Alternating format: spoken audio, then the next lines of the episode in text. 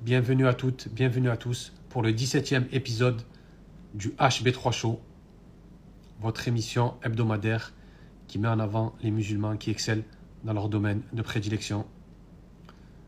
Je vous laisse vous installer, je laisse le public arriver petit à petit. Inch'Allah. Salam, salam à tout le monde. Salam alaikum, salam à tout le monde. Aujourd'hui, euh, deux invités. Un couple. Pour la première fois au HB3 Show.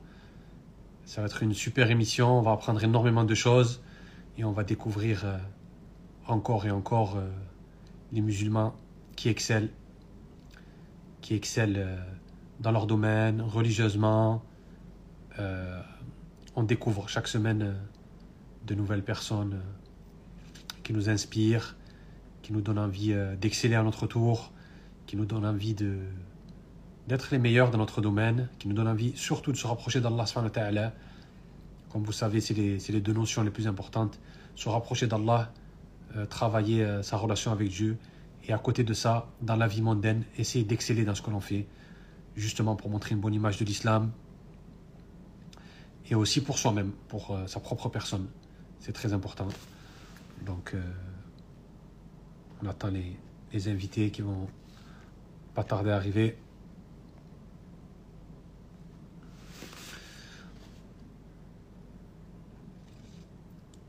J'espère que tout le monde va bien, que tout le monde passe une bonne semaine. Inch'Allah. Que toutes vos familles se portent bien, que tout le monde est en bonne santé. Et on va pas tarder à débuter. Pas tarder à débuter l'émission dès que les invités se manifesteront, Inch'Allah. Installez-vous tous, préparez-vous. Alhamdulillah, barakallahu fikum. Alhamdulillah de mon côté.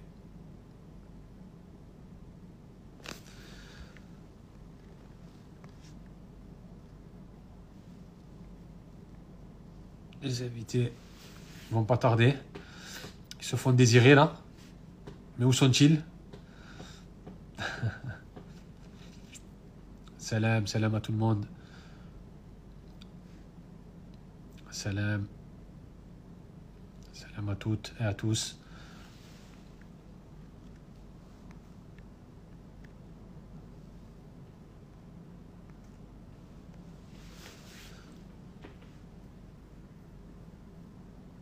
On attend patiemment que les invités arrivent. Ça va être vraiment une émission exceptionnelle, Inch'Allah. Donc euh, restez avec nous. Ça va être vraiment inspirant pour nous tous. Alhamdulillah. Salam à tout le monde. Ça va être vraiment, vraiment inspirant comme émission, Inch'Allah.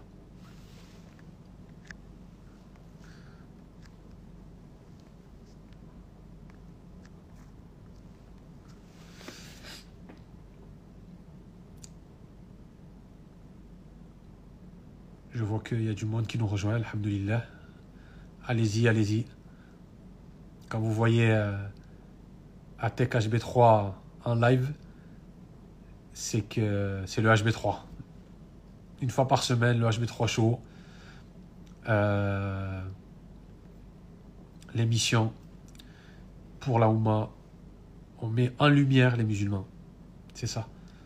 Les musulmans qui ont besoin de, qui ont besoin qu'on parle d'eux, qui ont besoin qu'on les montre, qui ont besoin qu'on mette la, lumière sur eux. L'impatience, le, thème, non, il n'y a pas de thème aujourd'hui. Ça, c'est Muslim Motivation. C'est pas pareil. Muslim Motivation, on, se motive entre nous. Là, non. C'est le HB3 Show. On met en lumière un musulman qui excelle dans son domaine de prédilection. Donc, on attend toujours l'invité je pense, euh, va pas tarder à se manifester. Inch'Allah. En tout cas, Alhamdulillah, on attend, il est que 21h03. On a largement le temps. On va passer un bon moment tous ensemble, apprendre un maximum de choses. On va mettre en avant les gens qui le méritent, les gens qui, qui, euh, qui travaille énormément pour la communauté, qui essaye de trouver euh, des solutions à des problématiques liées à notre communauté et qui essayent de transformer leur activité professionnelle en quelque chose de utile pour la. Et c'est ça qui est, super intéressant. C'est quand on, on craint Allah subhanahu on veut, mais on veut faire les choses professionnellement liées, que ça soit lié à notre foi. Et ça, c'est vraiment quelque chose de louable et de très noble, de vouloir lier sa foi à sa profession pour justement rester dans le giron de la religion. C'est-à-dire que qu'on soit au travail ou qu'on soit à la maison, on est toujours dans le giron du din, dans le giron d'Allah. Et ça, c'est magnifique. Et euh, salam alaikum à tout le monde. Et ça, c'est vraiment quelque chose qu'il faut mettre en lumière pour pouvoir inspirer la jeunesse, la jeunesse qui nous regarde. Et lorsque, la jeunesse voit autour d'elle des gens qui excellent, des gens qui lient la religion leur activité professionnelle, ils se disent voilà, moi je veux être comme mes grands frères et mes grandes sœurs. J'ai vraiment envie d'être comme eux. Et euh, c'est quelque chose de très très important. Inch'Allah. Assalamu alaikum. Alaikum salam. Comment vous allez?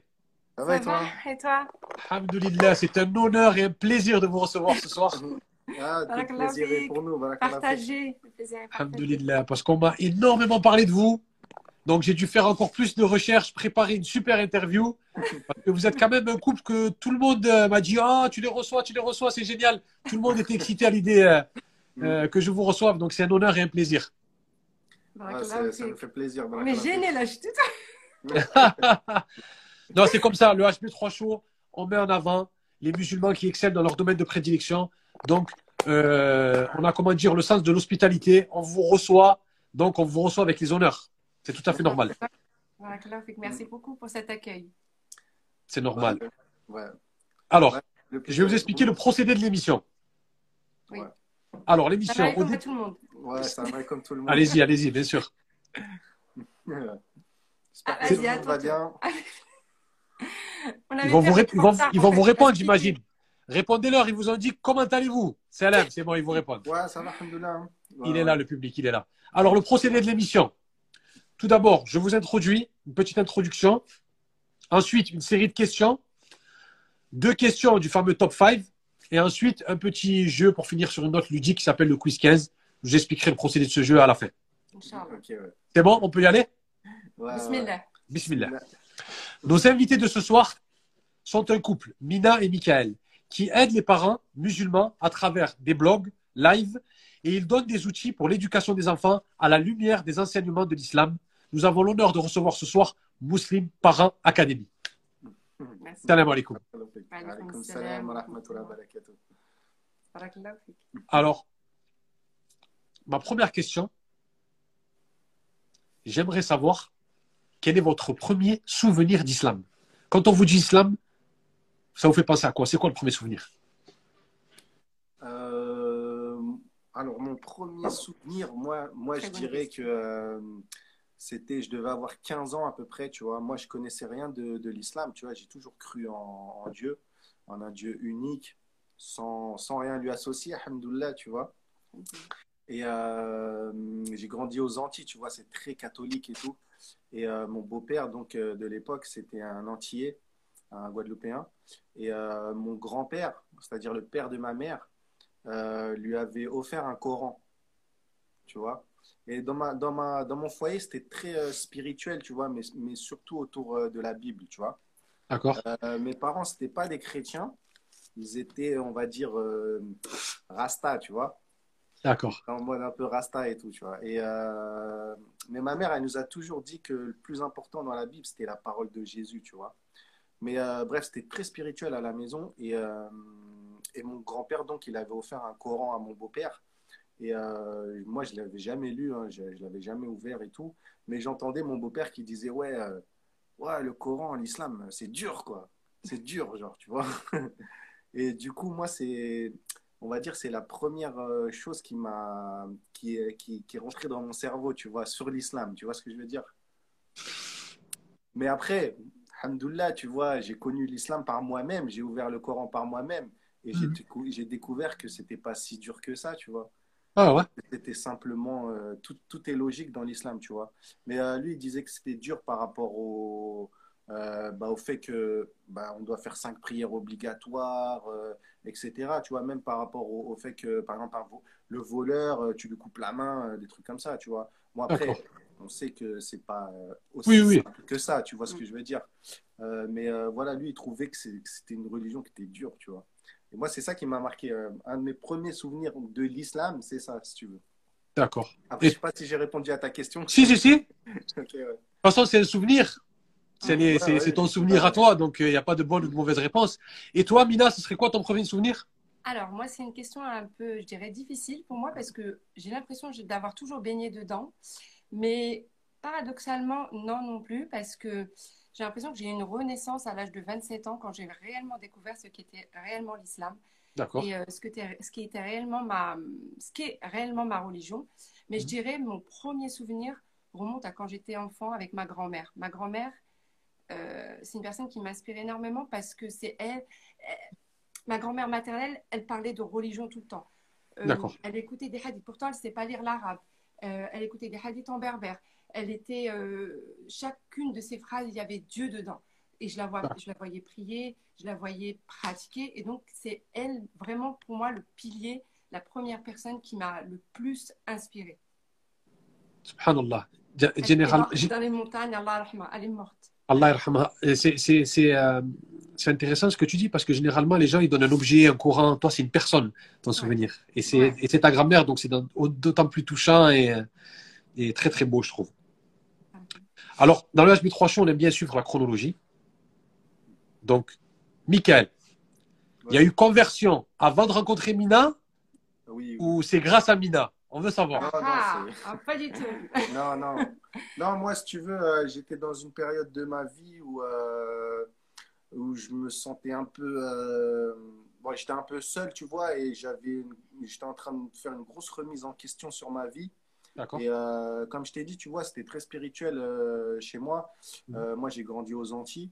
Et ensuite, je suis venu en France quand j'avais 21 ans, en 2002.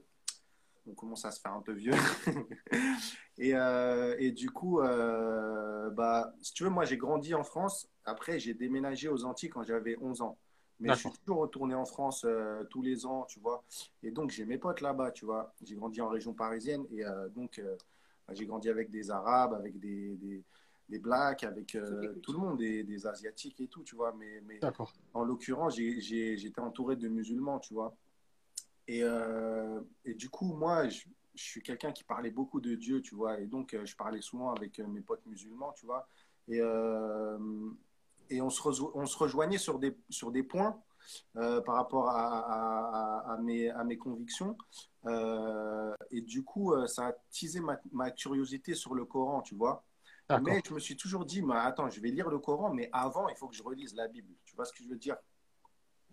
Et, et, donc, j'ai commencé à relire la Bible, mais ça m'a fait mal à la tête. Quand tu lis la Bible comme ça, sans, euh, on va dire, sans, sans connaissance, hmm. euh, c'est lourd. C'est lourd. C'est dense, c'est très dense, ouais. Ouais, ouais. Et du coup, j'ai abandonné euh, ma lecture. Je, je, connais assez bien la Bible, tu vois, je connaissais déjà et tout. Comme je te disais, ça parlait beaucoup de, de, de, la Bible, ça lisait des passages à la maison, etc. J'avais ma Bible, je la lisais et tout, tu vois. Et, mais, mais je voulais la lire en entière avant de lire le Coran, tu vois. Mais euh, voilà, c'était tellement lourd que j'ai abandonné. Je suis retourné euh, à ma vie, à mes activités. Et un jour, bah, dans une période de ma vie où je me sentais un peu, un peu seul, j'avais besoin de, me remettre en question, je me suis dit, tiens, bah, je vais ouvrir le Coran, tu vois. Et c'était à l'époque des, des iPhones. Euh, les iPhones, ils, étaient sortis et tout. Et du coup, bah, j'avais téléchargé l'application Coran. Et quand j'allais au taf, bah, je me suis mis à lire le Coran dans, dans le RER e et tout. Et plus je lisais, et plus je me disais, mais mais moi, je suis d'accord avec tout ça, tu vois. En, en, fait, moi, à la base, je n'étais pas pour les religions, tu vois. Moi, tu, tu m'aurais connu avant, je t'aurais dit, ouais, les religions, ça divise, euh, les guerres, les machins et tout. Laisse tomber, tu peux croire en Dieu, être bien et tout, sans avoir de religion et tout. Mais plus je lisais le Coran, plus je me disais, mais, mais en fait, c'est la vérité, tu vois. Moi, je suis d'accord avec tout ça. Je peux rien. Tout ce que. En fait, il y a des choses que, euh, au fil de mes méditations, je m'étais dit ça, c'est comme ça, ça, c'est comme ça. J'ai retrouvé ça dans le Coran. Et puis, il y avait des questions qui étaient en suspens, tu vois, que je retournais tout le temps, que je ne trouvais pas de réponse. et je les ai trouvés dans, dans, dans le Coran, tu vois ce que je veux dire? D'accord. et, et du coup, en fait, c'est l'islam, il s'est imposé à moi, tu vois? J'ai pas choisi l'islam, c'est l'islam qui m'a choisi. D'accord. C'est là, tu comprends, c'est Allah qui guide, tu vois ce que je veux dire? T'avais quel âge à peu près là, tu as dit? J'avais euh, 20, euh, 20 27 ans. Ouais, 27 ans, je crois. Donc 27 ans, c'est là où vraiment l'islam t'a Ouais, ouais. apparu comme une évidence.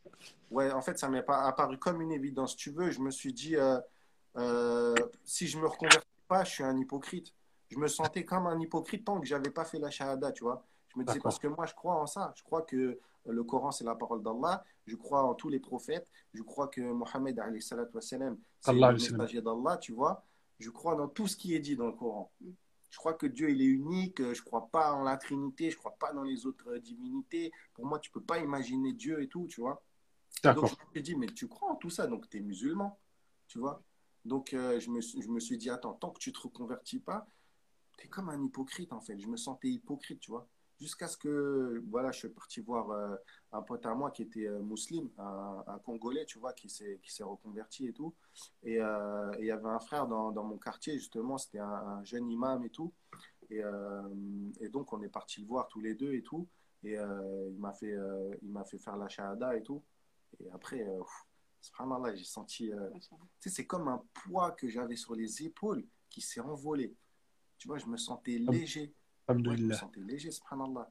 Et sais, euh, euh, pour la petite anecdote, vas-y, vas-y, je t'en prie. pendant, pendant, trois jours, pendant trois jours, subhanallah, il y avait une odeur de musc qui me suivait. Moi, je ne comprenais pas. Je changeais de Subhanallah. vêtements, je lavais mes vêtements et tout. Je me disais, mais d'où il vient ce parfum et tout, tu vois. J'ai j'ai pas, j'ai pas mis de parfum, j'ai pas euh, côtoyé des gens qui avaient du parfum sur eux. Et pendant trois jours, il y a une odeur de musc qui me suivait. Subhanallah. Ça, ça c'est resté gravé dans ma mémoire, tu vois. C'est- Mashallah. Ouais, ouais. Et voilà, tu vois, ça. Magnifique euh, Ouais. ce récit. Mm. Et là, ce qui m'intéresse, c'est à quel moment Mina elle intervient? Maintenant que tu es musulman, Alors, ça y est. En Ouais, fait, en, Alors en attends, fait, attends, juste, ah. juste je, précise, je précise une tu chose. sais que là, tu touches un point de notre vie qui est. euh, c'est. Comment dire? Si on n'était pas croyant, on n'y croirait pas. En fait, notre rencontre, je vais pas. c'est- La raconter, ça serait trop long. Mais, subhanallah, elle a été.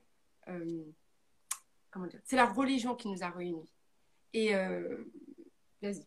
C'est la religion qui nous a réunis. Et j'ai tellement de choses à dire que j'ai peur en de, fait, de, pour de- notre- de- de notre- trop m'étaler. Notre rencontre, il faudrait que moi je te raconte ma version, qu'après elle te raconte la version, et après tu fais la jonction des deux, des deux tu Non, t'inquiète pas, RBD, Dada. Ah, ah, ah. Non, non, raconte. Ouais, c'est vrai que tu vas pas tout raconter, mais essaye d'aller à l'essentiel pour que Ouais, tout le monde puisse comprendre bien, bien, bien l'histoire. Alors, déjà, Alors- ce, que, ce, que vous, ra- ce que vous racontez, Mickaël, c'est que avant de le rencontrer, euh, moi, je ne serais jamais mariée avec lui s'il n'était pas musulman avant. Hmm. Ça faisait partie de mes critères. Je savais Mhm. ce que je ne voulais plus dans ma vie. Mhm. Euh, je savais peut-être pas tout ce que je voulais, mais je savais ce que je ne voulais plus à l'époque. Et moi, dans mes critères, euh, mon futur mari, il, il est important qu'il soit musulman et qu'il sache des choses. Mhm. Parce qu'à l'époque, ben, on pouvait se dire musulman, musulman pas pratiquant, euh, ou ceci ou cela. Moi, j'avais besoin vraiment que la personne craigne Allah et qu'elle euh, qu'elle prie pour Allah, qu'elle croit vraiment en- en- en- de tout son cœur en Allah. Pas pour moi, pour, pas pour, euh, pour autrui. Bref, donc, moi, quand j'ai rencontré l'islam, comme je te disais tout à l'heure, j'avais ce qu'on m'avait appris. Au niveau spirituel, pas grand-chose. Euh, même si ma grand-mère, en fait, ma grand-mère, elle vivait au Maroc. Moi, je vivais ici, donc je la voyais que, euh, que euh, deux mois dans l'année.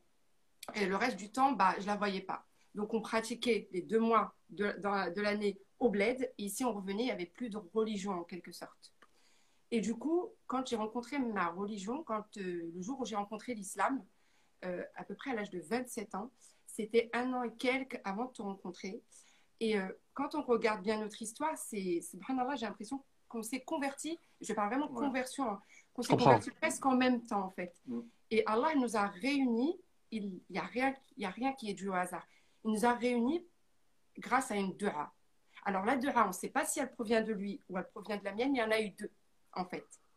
Je te laisse expliquer la suite parce que sinon je... Non, mais c'est les deux. En fait, c'est, tu vois, on dit, euh, euh, ça sert à rien que tu cherches ton conjoint, cherche, euh, Allah, il a déjà tout écrit. Exactement. Cherche Allah et Allah, il va mettre la bonne personne, euh, tu vois, au bon moment. hein, tu vois. Exactement. Moi, tu vois, tu me demandais, est-ce que euh, je me suis reconverti, euh, euh, enfin, par ma même ou est-ce que Mina, elle a joué un rôle dedans? Et en fait, non, tu vois, je t'ai raconté ma conversion. Et si tu veux, moi, je me suis dit, euh, je vais, j'ai pas besoin de me marier tout de suite. Je vais pas chercher à me marier tout de suite parce que si, j'ai une- si je rencontre une femme, c'est pour fonder un foyer, c'est pour se marier, c'est pour faire quelque chose de sérieux.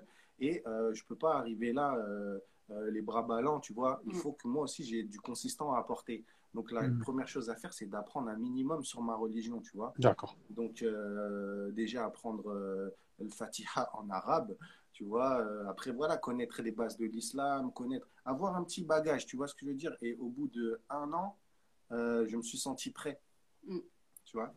Et, euh, et puis euh, bah, c'est là que, que intervient. Et donc, euh, par rapport à ce que tu disais tout à l'heure, c'est moi, par rapport à, la, à ma rencontre avec euh, ma religion, c'est vraiment, comme il disait tout à l'heure, Michael, moi, c'était un besoin. En fait, j'avais un besoin viscéral euh, de, de, de délaisser tout ce que j'avais avant, tous les péchés, tout, tout, ce que, tout ce que la vie d'avant, mais de me rapprocher de Dieu. C'était un besoin, je pourrais, il n'y a même pas les mots pour te l'expliquer, c'était plus fort que moi, je, je devais aller vers Dieu.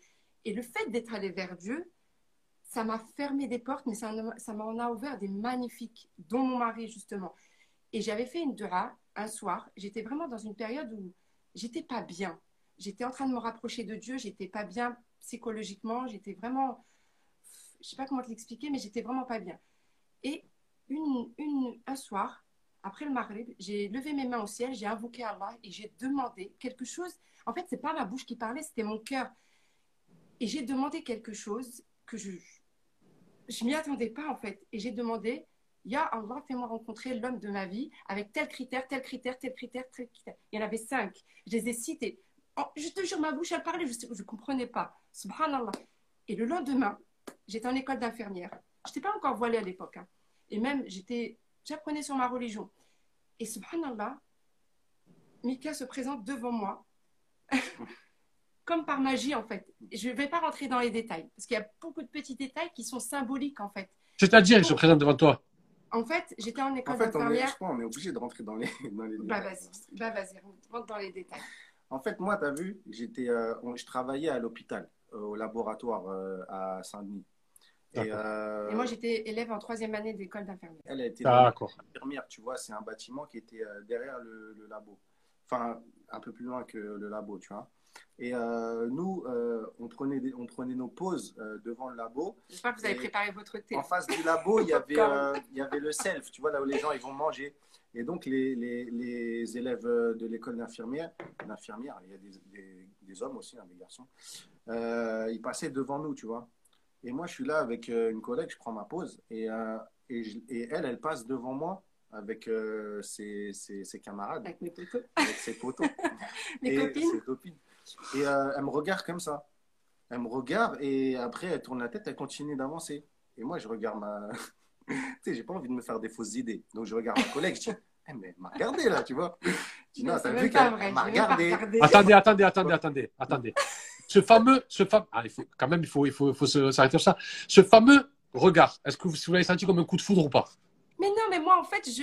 Elle, elle, elle, elle m'a Attends, pas calculé. attends, en c'est fait. pas fini. Ah, ok. Non.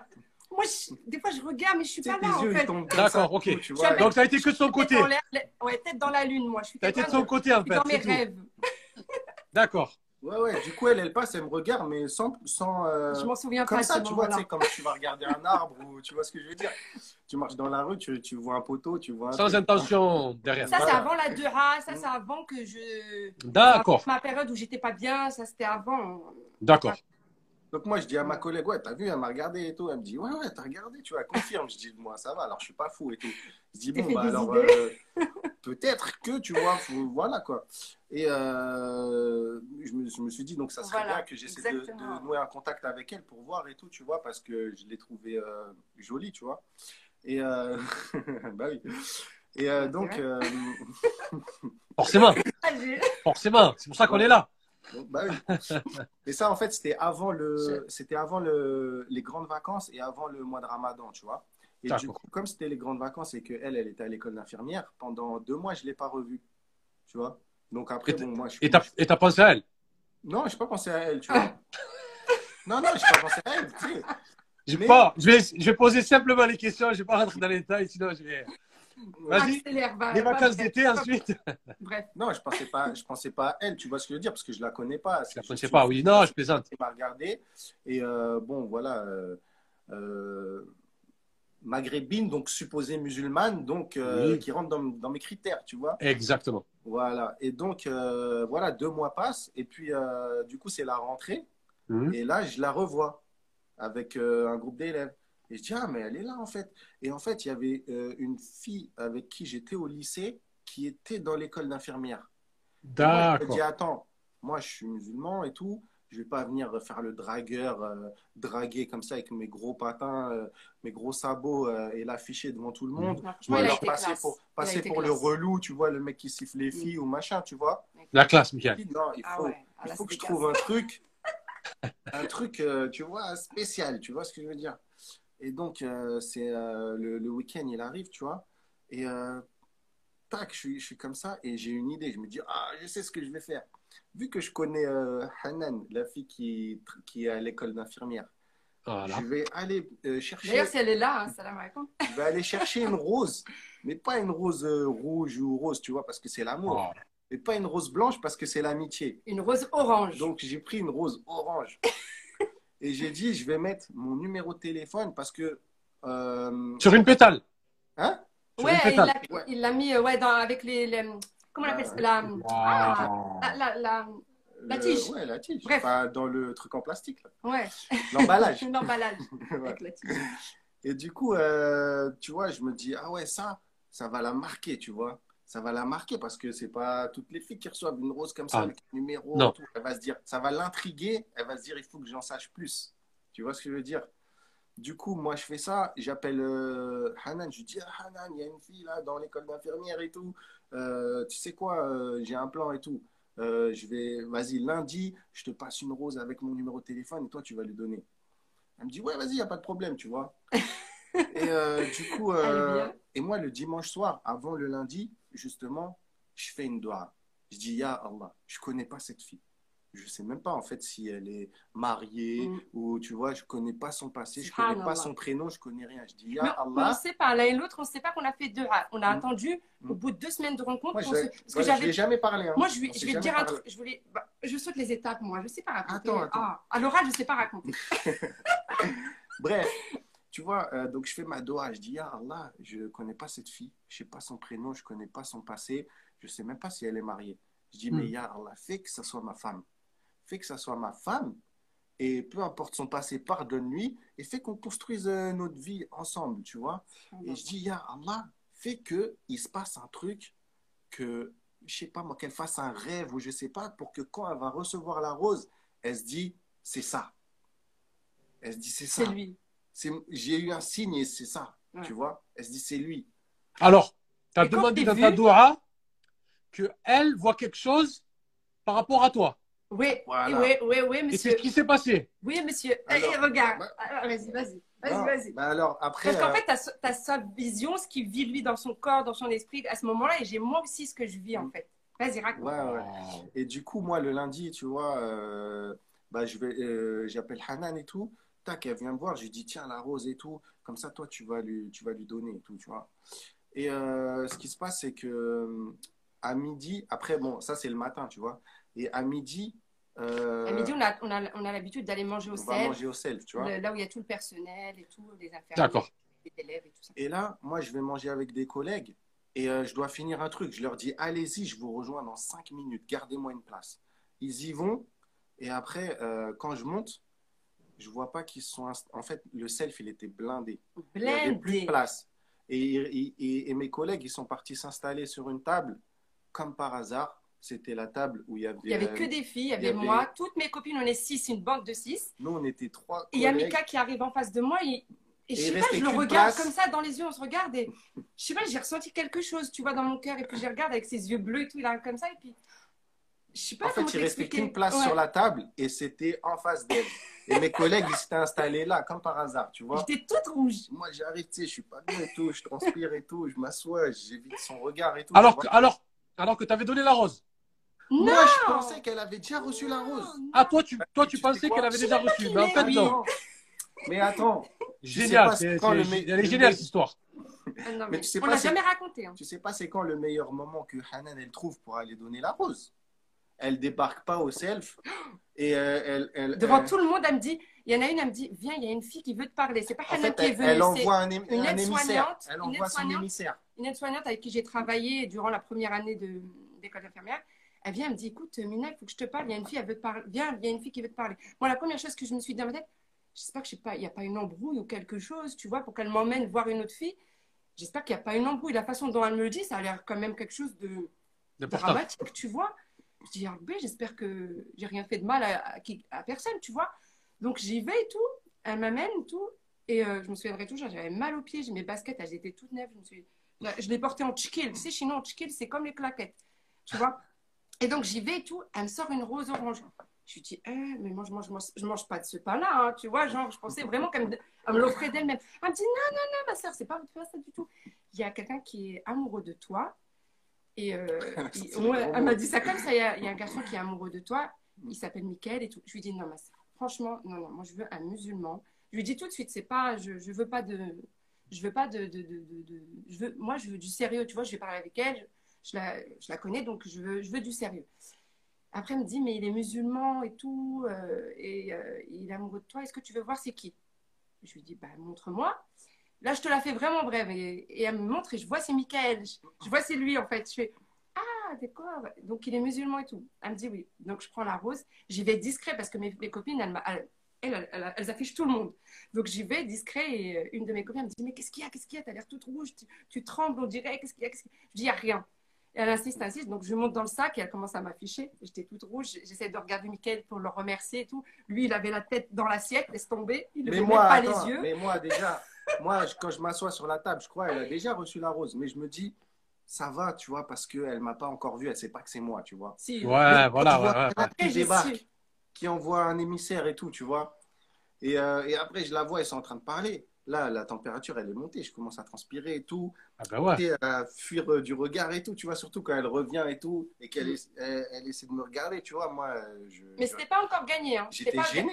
c'était pas encore gagné hein, pour, J'ai- pour moi parce que pour moi, je me suis dit, bon, il, dit qu'il est musulman, mais rien ne prouve qu'il pratique en fait. Tu moi, je savais pas qu'il pratiquait encore.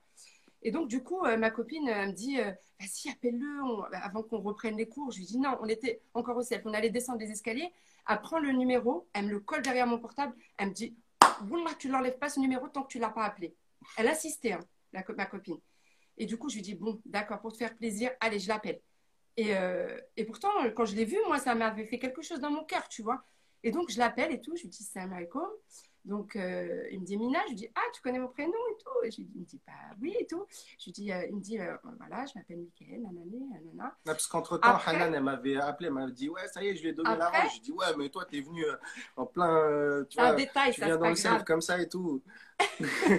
Juste, t'as fait un truc de fou. C'est hein. vrai, ouais, c'est vrai. Et donc, du coup, je lui dis, excuse-moi, mon frère, mais euh, moi, je vais pas continuer comme ça.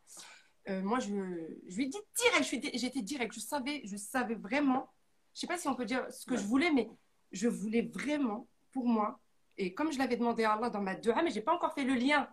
J'ai fait la dua, ça y est, c'est fini, je suis passée à autre chose, et euh, je continue ma vie, et je l'ai je l'ai rencontré. Et donc, je lui ai dit, est-ce que tu es musulman? Il me dit oui. Je lui dis, c'est-à-dire, tu pratiques, tu fais la prière et tout? Il me dit oui. Il dit, tu veux que je te récite euh, des versets du Coran? Et là, il commence à me réciter des versets du Coran et tout ça, et tout ça, et tout ça. Il me dit, j'en connais 30. J'ai dit, machallah. Oh, Et comme ça me faisait, mon cœur, j'avais la larme à l'œil. Je lui dis, ok, d'accord. Et après, bah, Alors, on a, on a, on va, on va pas, on va pas refaire toute votre histoire, même si elle est super intéressante. hein. voilà. Mais combien de temps entre la rose du réfectoire et le mariage? Et combien de temps? Alors après, bah, après on s'est on s'est rencontrés euh, en vrai, tu vois. Et Mhm. euh, après, quelques temps après, bah, tu, tu m'as présenté tes parents.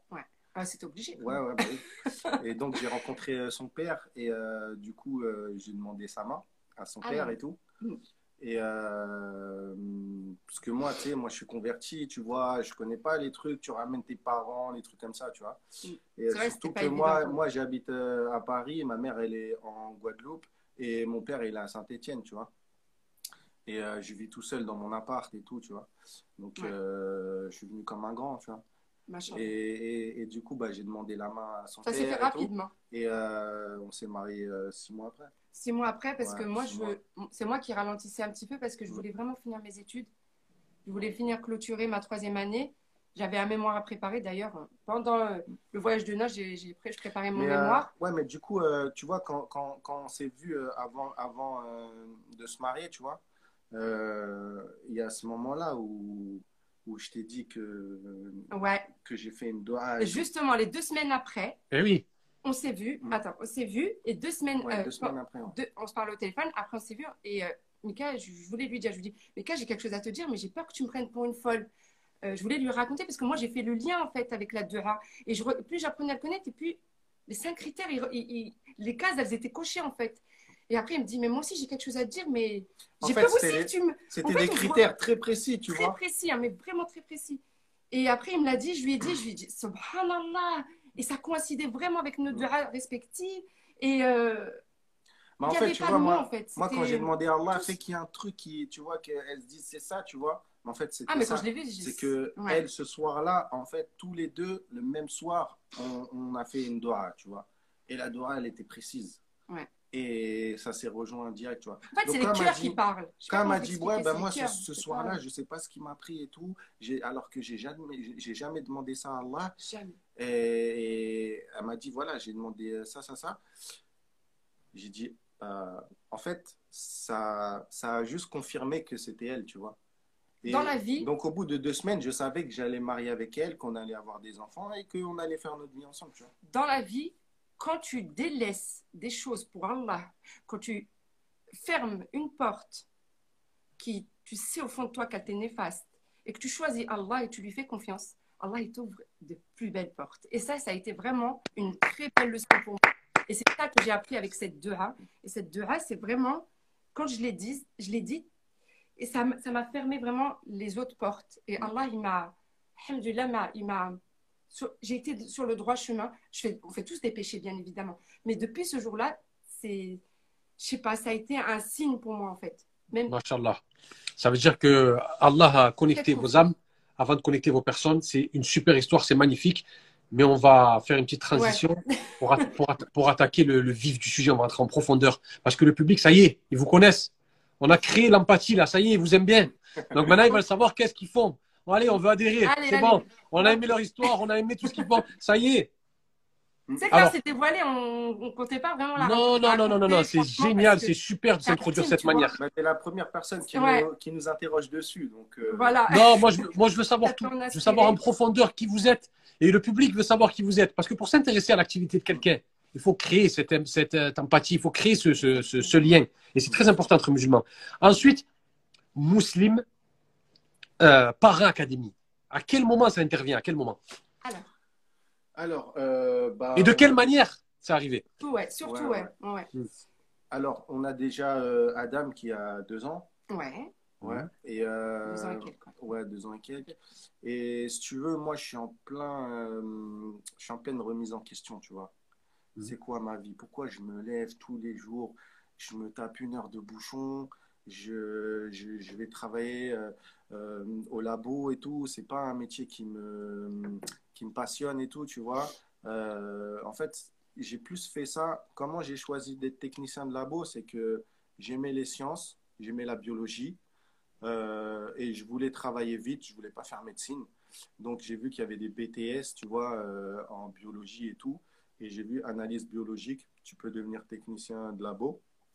Et du coup, euh, et j'ai vu qu'il y avait euh, plus de 83% d'embauche à la sortie du diplôme. Donc en fait, moi, c'était t'aimes la biologie et il y a du travail à la clé. Donc vas-y, fais ça. Et, et c'est pas des longues études. Donc euh, en fait, je me suis retrouvé métier-là et c'était un, métier qui m'a vite en- qui m'a ennuyé au bout d'un moment, tu vois, parce que c'est répétitif. Moi, Mhm. dans ce travail-là, dès qu'on me proposait une formation, dès qu'on me proposait du changement et tout, je levais la main, je disais moi, moi, moi, tu vois. Et, euh, mais au bout d'un moment, tu fais vite le tour, tu Mhm. vois, et tu deviens euh, un presse-bouton, tu vois. En Mhm. fait, tu prends des tubes, tu les mets dans la machine, ensuite euh, la machine, elle analyse le truc, et après, toi, tu valides les résultats. Et, et après, les résultats, ils sont rendus aux médecins, aux patients et tout. Mais euh, Niveau intellectuel, tout ce c'est un peu faible. Au niveau intellectuel, tu t'endors en fait. Parce que tout ce que tu apprends à l'école, à l'école, quand j'étais en BTS, c'était bien, parce que tu apprenais à faire un diagnostic. C'est-à-dire, tu avais tous les aspects euh, du, du, du, comment dire, du dossier du patient et tout, et tu faisais ton diagnostic, tu vois. Mais après, quand tu arrives dans le métier, les, le patient, c'est un numéro. Et tu dois les écouler comme ça. 1, 2, 3, 4. Tu fais 1000 dossiers par jour. Tu vois ce que je veux dire Donc, le patient, pour toi, c'est juste un numéro et tu dois vite rendre le résultat. Tu vois Et donc, c'est un métier qui a commencé à m'ennuyer. Et moi, je me, moi, si tu veux, j'ai grandi en, en, Guadeloupe. J'ai grandi une partie de ma vie en Guadeloupe. Et euh, on était très proche de la nature. Très, euh, si tu veux, euh, bon, j'ai pas envie de spolier sur les cinq personnes qui m'ont inspiré. Mais euh, de toute façon, on y reviendra un peu. Mais si tu veux, il y avait beaucoup de tawakul, tu vois. C'est Allah qui donne, tu vois. Tu sais pas de mm. quoi sera fait demain. Tu places ta confiance en Dieu et c'est lui qui donne à manger, tu vois. Et moi, je me retrouve dans un système métro, boulot, dodo, machin, tu vois. Et, et du coup, je me dis non, il faut que je trouve un, que je trouve un truc. Il faut que je me sorte de, de, de ça, tu vois. Et je découvre euh, je cherche dans l'immobilier, mais dans l'immobilier, riba, riba, moi je veux pas faire du riba, tout ça. Après, euh, de fil en aiguille, en fait, je tombe sur le, blog, le blogging, euh, mm. Internet et tout, tu vois ce que je veux dire? Et euh, je tombe sur Saïd Amzil. Tu connais sûrement Saïd mm. Amzil, tu vois? Et donc, voilà, je m'intéresse à, ce qu'il propose et tout. Et, et du coup, j'en parle à Mina. Et euh, Je m'en souviens, j'étais sur le canapé à ce moment-là, on mangeait tous avec les enfants, euh, le bébé plus euh, Adam. Et il me ramène ça comme ça. Je lui dis d'accord, d'accord, ouais. C'est rentré là, c'est ressorti là. Je lui dis oui, oui, bien sûr. Tu vas quitter ton travail, tu vas. Il commence à me ramener tout ça. Mm. Je lui dis pour moi, j'avais peur en fait, c'est normal. Hein. Tu viens d'avoir des enfants, tu as, envie d'avoir une sécurité quand même. bien sûr, bien sûr. En plus, il a un métier entre guillemets, il y a la sécurité bah, de l'emploi, fonctionnaire, fonctionnaire de la fonction de l'État. Ah, d'accord. Voilà, donc euh, quand il m'a ramené tout ça sur la table, j'ai dit euh, oui, oui, euh, cause toujours, tu m'intéresses. Je, lui disais c'est bien et tout. Et j'aurais jamais imaginé en être là aujourd'hui. Mm. Mais voilà, en fait, plus je m'y intéressais et plus je voyais que c'était quelque chose de concret, que tu pouvais faire une réelle activité autour de, de, de, certaines thématiques mm. et, et que ça marchait pour, pour beaucoup de personnes et que tu apportais une plus-value, tu vois. Tu te contentais pas juste de faire euh, ton métier, mais tu avais en quelque sorte euh, un rôle, tu te sentais utile. Moi, dans mon travail, je sais que j'étais utile parce que euh, je rendais des résultats qui permettaient de soigner, voire de sauver des, des, des vies. Tu vois ce que je veux dire? Mais dans, j'étais pas épanoui dedans. Parce qu'à la base, moi, je suis quelqu'un qui a grandi beaucoup dans le, dans le créatif. Tu vois, je suis quelqu'un qui est créatif. J'ai fait de la musique mm. et tout. J'écrivais beaucoup de textes. Euh, ma mère, elle faisait de l'artisanat. Euh, tu vois, euh, on était très, très créatifs dans, dans, dans, mon foyer, enfin là où j'ai où j'ai grandi pendant mon enfance et tout, et même après, du fait que je continue la musique. Et je, je, je ne m'épanouissais pas dans mon travail, tu vois. Mm. Et donc, j'avais besoin de faire quelque chose qui, qui me stimule beaucoup plus intellectuellement et, on va dire, artistiquement, tu vois. Et, euh, et, du coup, bah, ça, c'est arrivé en même temps qu'on avait nos enfants. Et il y bah, avait euh, le deuxième qui est arrivé, Yanis. Voilà, moi, je ne travaillais pas parce que bah, je venais d'avoir Yanis. Euh, j'étais en, congé, on appelle ça congé maternité, je ne me souviens même plus. Hein. Congé maternité. Et bah, moi, j'étais déjà jusque-là avec les enfants, donc ce c'était pas la routine. Enfin, c'était la routine pour une maman, mais vu que je venais d'avoir un enfant, que c'était dur, euh, je découvrais ma maternité. Euh, je faisais pas encore mes, enfin, on faisait pas nos nuits entre guillemets. J'étais épuisée. Donc quand il est venu me parler de ça, j'ai écouté, mais c'était pas ma priorité au niveau entrepreneurial. C'était vraiment pas ma priorité. J'étais vraiment avec les enfants. Je, je m'occupais des enfants, donc j'étais un peu la maman débordée à l'époque. Un peu débordée, dépassée. Et euh, voilà. quelle a été la première action? La première action de Muslim Par Academy, la toute première. La toute première action. Juste pour, euh, pour, préciser, juste en fait, euh, tu vois, on a connu des, des grosses difficultés avec le, le sommeil du, de notre deuxième Yanis, tu vois. Et là, en fait, elle, Bah, s'intéressait justement à, à- à chercher des solutions pour régler euh, notre problème. Et donc, elle a découvert la parentalité euh, positive, Ah, d'accord. conscience affective, conscience, etc. la tu vois. psychologie positive, La psychologie de l'enfant, tu vois. psychologie. Moi, elle m'a ramené ça sur la table et tout. Et elle a réussi à me convaincre avec Là, ça fait. tu vois, comme moi, je suis quelqu'un aussi qui est scientifique. Sais, j'ai euh, mon bac S, j'ai fait analyse biologique et tout. Et elle est venue me parler du cerveau de l'enfant. En plus, ça m'intéresse beaucoup, aussi. Quand hein. il pleure, ça détruit ses neurones, machin Ouais. et tout. Et euh, j'ai dit waouh. Et donc, moi aussi, je me suis intéressé. On Et a après, on a, la tête dedans. on a vu que en fait, bah, la parentalité positive, bon, hormis quelques trucs, tu vois, qui collent pas avec euh, notre religion, mais euh, le, le- le gros euh, du truc, on le retrouve en fait dans la pédagogie euh, que le prophète, alayhi salatu wassalam, il, il, il appliquait, tu vois. En fait, de fil en aiguille, on s'apercevait que notre religion et euh, ce qu'on ce qu'on découvrait, par exemple, avec les neurosciences, la psychologie positive et tout ça, bah, on le retrouvait dans notre religion. Et finalement, de fil en aiguille, bah, on voyait qu'on on mangeait de ça tous les jours, on, on- on était passionné par ça. Et tout d'un coup, on partageait avec nos, nos amis, notre famille, notre entourage. On parlait que de ça, pratiquement. D'accord. Et là, on a, on a commencé à créer bah, le blog, on a créé, bah, Ouais, on a, voilà, on a du coup, on commencé à communiquer euh, sur les réseaux, comme ça, de façon vraiment on dit, bah, spontanée. naturellement, Naturellement. On, on peut essayer de lancer une activité Voilà, euh, ça dedans, s'est tu fait. euh, Surtout que, euh, tu vois, no- nos familles euh, nous disaient ouais, que sans, euh, avec euh, beaucoup de modestie, tu vois, sans, euh, entre guillemets, se la raconter, tu vois, mais euh, ils nous disaient que oui, on, on avait, euh, on était des bons parents, tu vois. On était des bons parents, on avait une bonne approche avec les enfants et tout. Mm. Donc on s'est dit, bah, on peut s'orienter euh, dans ça. Si nous, on peut aider des gens aussi euh, qui ont des difficultés avec leurs enfants, bah, autant se concentrer sur cette Et, thématique-là. et vois. surtout que beaucoup de mamans se retrouvent toutes seules, en fait. Elles ont l'impression que ce qu'elles vivent, il y a qu'elles qui le vivent. Et elles se sentent mal dans leur peau, tu vois. Et moi, je l'ai vécu, ça. J'ai vécu cette solitude. Même si j'étais entourée de mon mari, de mes enfants et de d'autres euh, personnes dans la famille, il y a des choses qui ne se disent pas, tu vois. Il y a des choses entre mamans, entre cousines, entre... elles- on ne se le dit pas forcément. De, de- de honte ou de peur ou je ne sais quoi.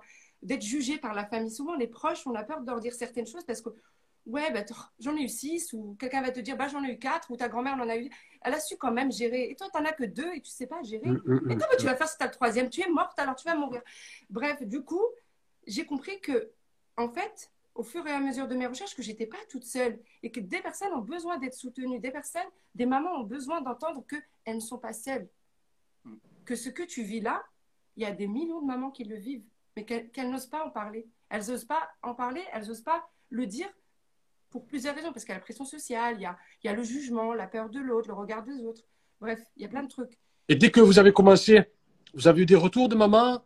Ah oui Direct? Ah oui. Ouais. Franchement, oui. Franchement, oui. Euh, euh, sur- on était beaucoup sur Facebook, on n'était pas encore Au sur début, Instagram. ouais, au début, on a commencé euh, tranquillement, tu vois, euh, une page Facebook. euh, on n'était pas sur Instagram. comme Il y avait beaucoup de questions. Euh, en même temps, bah, moi, comme je me formais et euh, création de sites, etc., bah, j'étais en train de créer le blog et tout, tu vois. Donc, on écrivait des articles, on écrivait. euh, et du coup, Ouais. bah, j'ai aussi. euh, sur le sevrage, l'allaitement, euh, Ouais. des choses vraiment. En fait, au fur et à mesure de ce qu'on vit, de ce que je vivais, par exemple moi en tant que maman avec euh, l'allaitement, j'ai allaité beaucoup, enfin beaucoup, ça veut rien dire, hein, il n'y a pas de durée, juste durée, mais j'ai allaité mes enfants en tout et pour tout peut-être l'équivalent de 4 années, 4-5 ans. Et du coup, bah, j'en parlais parce que je vivais des difficultés avec ça. Le sommeil, j'en je- j'en parlais. Donc, quand j'en parlais sur, euh, sur Facebook, bah, les- je, je- je voyais les mamans commenter, parler, et on sentait vraiment qu'elles se reconnaissaient dans mon histoire, par exemple, tu vois. mm, mm. Et euh, c'est là que les questions sont arrivées en privé et autres, euh, des demandes de, de, de- de coaching, des demandes de- d'aide, en fait. Beaucoup d'aide. D'accord. mesure. ensuite, de Facebook, vous êtes passé à Instagram, c'est ça? Ouais. Mais ça Ouais, s'est pas ouais. fait tout de suite, hein, le, le- le- le passage. Mm. Et YouTube aussi, les vidéos. Ouais, Ouais, YouTube, YouTube, euh, euh, on l'a fait avant, Avant avant Instagram. Instagram, ouais. Avant Instagram, si je me Mm. mémoire. Et euh, à partir de quand ça devient vraiment une activité euh, 2018, Alors, en fait, vraiment euh, professionnelle? 2018. professionnel, c'est, si tu veux, euh, moi j'ai rédigé euh, le e-book euh, Gestion du temps pour les mamans débordées. Mhm. Parce que j'ai vu qu'il y avait une grosse problématique chez les mamans, c'est qu'elles sont débordées, tu vois. Donc, euh, je me suis dit, bah, je vais écrire un livre euh, parce que je vois que Mina aussi. Vous l'avez écrit tous les deux ou toi? Euh, Non, je l'ai écrit tout seul. Alors, il En a- fait, Attendez, attendez, attendez, attendez, Ouais. attendez. Je suis obligé de dire quelque chose là. Pour tous les gens qui disent que l'islam, c'est une religion misogyne, un homme qui écrit un livre sur la gestion du temps des mamans débordées. C'est que dans on a l'islam. eu beaucoup de retours comme ça, ouais. Vas-y, pas, euh, Continue. Mais moi- non, mais je voulais le dire. vois, Continue. Moi, je l'observais, tu vois. Et, Avec un carnet. je l'observais et je me disais, mais là, en fait, euh, elle pourrait optimiser son temps en faisant, en faisant comme ça, en, Ah, mais j'étais dépassée. en hein, faisant ceci, en faisant cela, tu vois.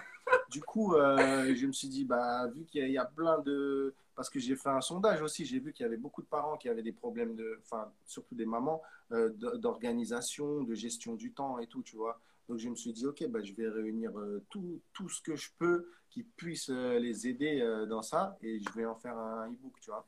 Machallah. Donc, euh, au début, on, on- on l'a offert à 500 personnes. Mhm. Il était gratuit au début, tu vois. Ouais.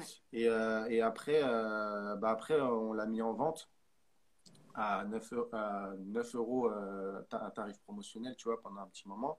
Et, euh, et à côté de ça aussi, euh, on avait fait les cartes quiz. Des petites cartes quiz, tu vois, pour euh, le ramadan et tout. Et euh, en peut-être un peu plus d'un mois, si tu veux, on a, on a fait 1400 euros. Machallah. Tu vois? Et du coup, euh, on s'est dit, bah écoute, regarde, en, en à peu près un mois, on arrive à faire 1400 euros.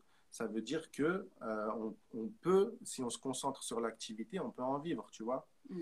Et du coup, euh, moi, euh, au labo, ça devenait de pire en pire parce que, euh, si tu veux, ils ont, ils nous mettaient la pression, euh, ils, ils ont mis une big chaîne au- automatisée, il y avait de moins en moins de, de personnel, de plus en plus de travail, et, euh, et la chef de, de, de service, elle devenait euh, hystérique, tu vois, elle criait sur les gens comme si c'était des bébés, tu vois, comme si c'était des enfants. Avant, il aurait, avant en fait, je- excuse-moi de te couper. Avant, il, il se, il se serait peut-être pas exprimé de la même manière.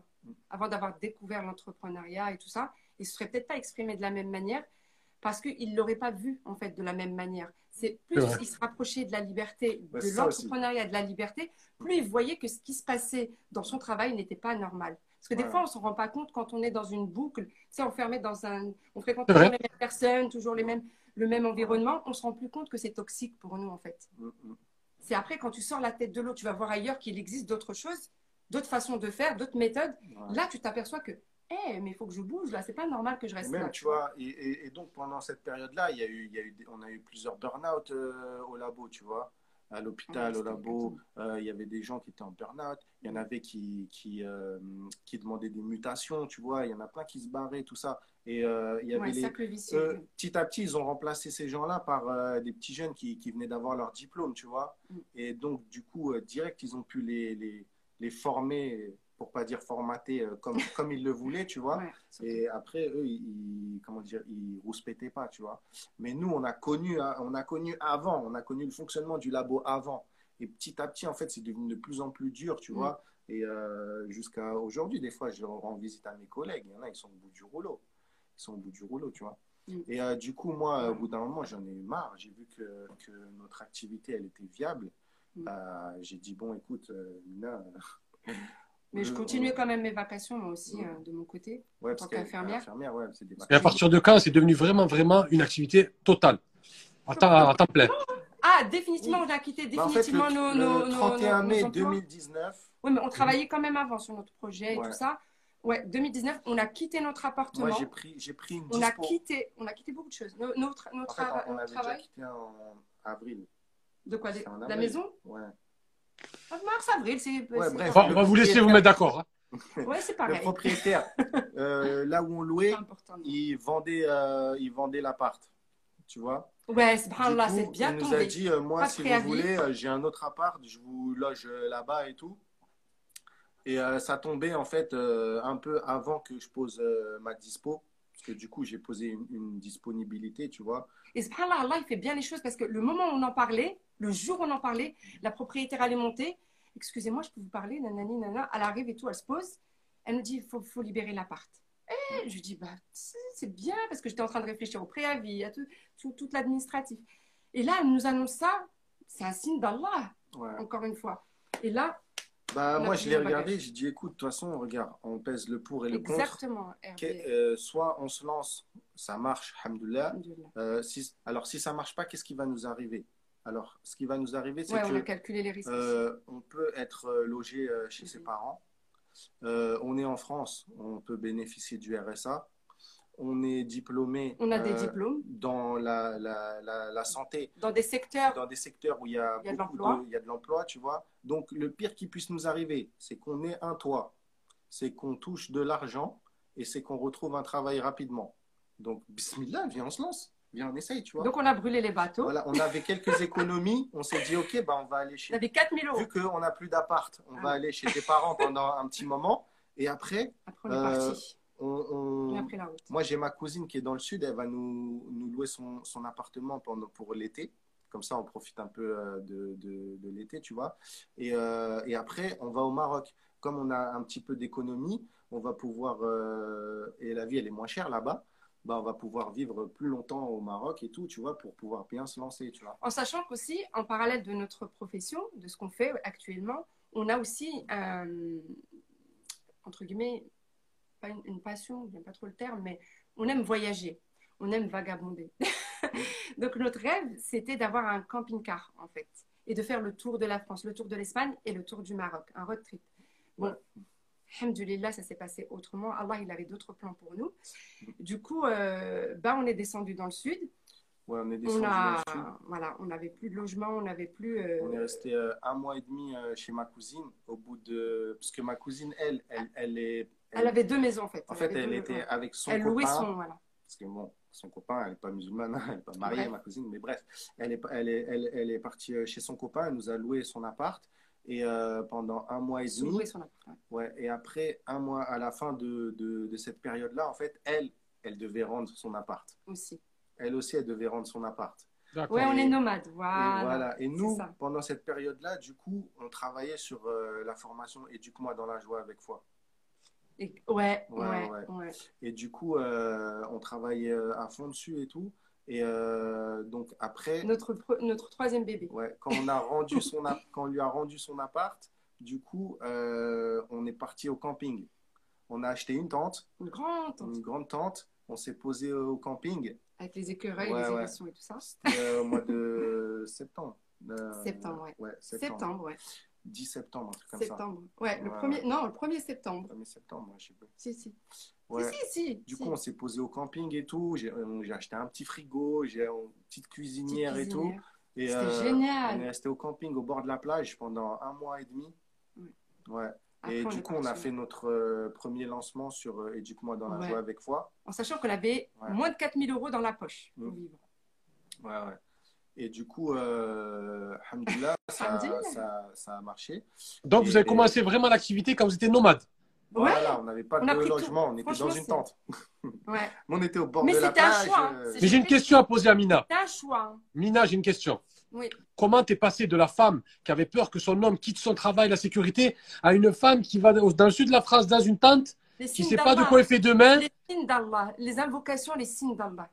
Je voyais les signes d'Allah. À chaque fois, faut, faut, faut, faut toujours se mettre en tête que Allah, il est là pour te protéger. Tu l'invoques, tu demandes et tu auras, Inch'Allah. Tu auras. Et c'est ça, justement, quand tu fais un business ou quand tu entreprends quelque chose, il faut toujours placer ta confiance en Allah. Tu fais les causes, bien évidemment. Tu vas pas dormir et t'attends, tu, tu vas trouver un travail en dormant. Non, tu fais les causes, tu places ta confiance en Allah, surtout quand tu es maman de, d'enfants en bas âge. Ça, c'est aussi, Ouais. ça fait peur, tu vois, ça peut faire peur. Le fait d'avoir des, des, des enfants en bas âge, tu te dis, mais comment tu peux les. Parce qu'il y a des gens, j'ai entendu ça. Mais comment tu peux faire ça? Tu as des enfants en bas âge, tu vas les amener à droite, à gauche. Ma, ma propre mère, hein. Mais euh, il vaut mieux avoir une stabilité, rester à la maison, avoir sa, sa maison. Tu sais, le maison, travail, euh, métro, boulot, dodo. euh, Non, ça ne nous intéressait plus. Ça, ça m'intéressait plus, en fait. Ah, à partir du camping, qu'est-ce qui s'est passé?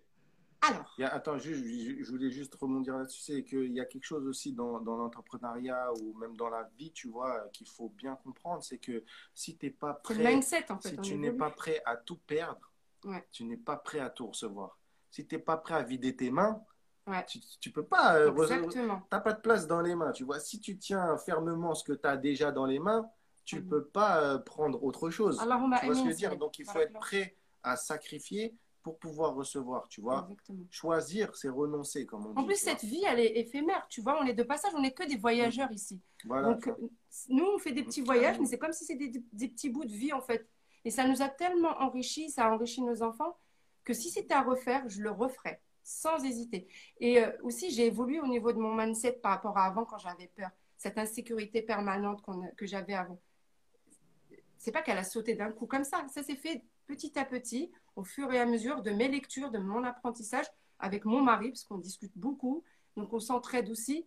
Et quand tu as quelqu'un avec toi avec, euh, qui partage les mêmes valeurs que toi, les mêmes projets que toi, on est plus fort à deux. hein. Vraiment, on est plus fort à deux que tout seul. hein. Et il a une force. Et je vais pas aussi. euh, voilà, je laisse ça pour la fin, pour tout à l'heure. Et euh, à partir de là, on est au camping, vous faites vos vidéos, etc. Comment ça a vraiment pris? Parce qu'aujourd'hui, ça a pris, il faut dire ce qui est. Comment ça a vraiment pris? Vas-y. Bah, en fait, on le, On le on, vivait. le- on le voit pas vraiment, tu vois. Nous, on fait ce qu'on a à faire, tu vois. On crée la formation. on C'était stressant euh, quand même, hein, on va on pas se mentir, c'est pas la joie tout le temps. Il y a des moments où c'était stressant, il fallait enregistrer avec les conditions. On a des enfants en, en bas âge, comme je te disais, donc euh, il faut s'en occuper. hein. Donc euh, le travail, c'était pas toute la journée non plus, mais il faut pas oublier que le travail aussi, c'est là. C'est euh, le- la charge mentale aussi du travail. Mm. C'est pas parce que tu travailles pas, tu n'enregistres pas, que tu penses pas à le moment où tu dois enregistrer. Tu dois réfléchir à ce que tu dois enregistrer, dans quelles conditions, quel cadre tu dois avoir. C'est pour ça que nous, franchement, on est léger par rapport à certaines choses. Ça veut dire qu'il y a des personnes qui vont, quand elles vont enregistrer, elles ont besoin d'avoir un certain cadre, certaines choses. Ben moi, mon enfant, des fois, il va apparaître dans les vidéos. Eh ben, c'est pas grave, ça fait partie de ma vie. J'ai vu, j'ai vu. Voilà, ça fait partie de la vie. Je peux pas, sinon je me rends malade. Et, et, et je place ma confiance en Allah, qu'Allah protège mes enfants, qu'Allah nous protège. Ils font partie de ma vie, ils voient tout ce qu'on vit. Et ça leur apprend énormément de choses aussi par rapport à l'entrepreneuriat pour plus tard. hein. Parce qu'on apprend aussi à nos enfants, dès le plus jeune âge, comment c'est la vie. Et, euh, et, et quand on enregistrait, bah, des fois, il- au début, on était très perfectionniste. Au début, tu te souviens quand on enregistrait pour les Ouais, ouais. pour les montages. De toute façon, pour ceux qui suivent la formation et du combat dans la joie avec foi, ils ont voyagé avec nous en fait. Parce que on a commencé euh, cette, euh, cette formation à la créer au moment où on a quitté notre domicile.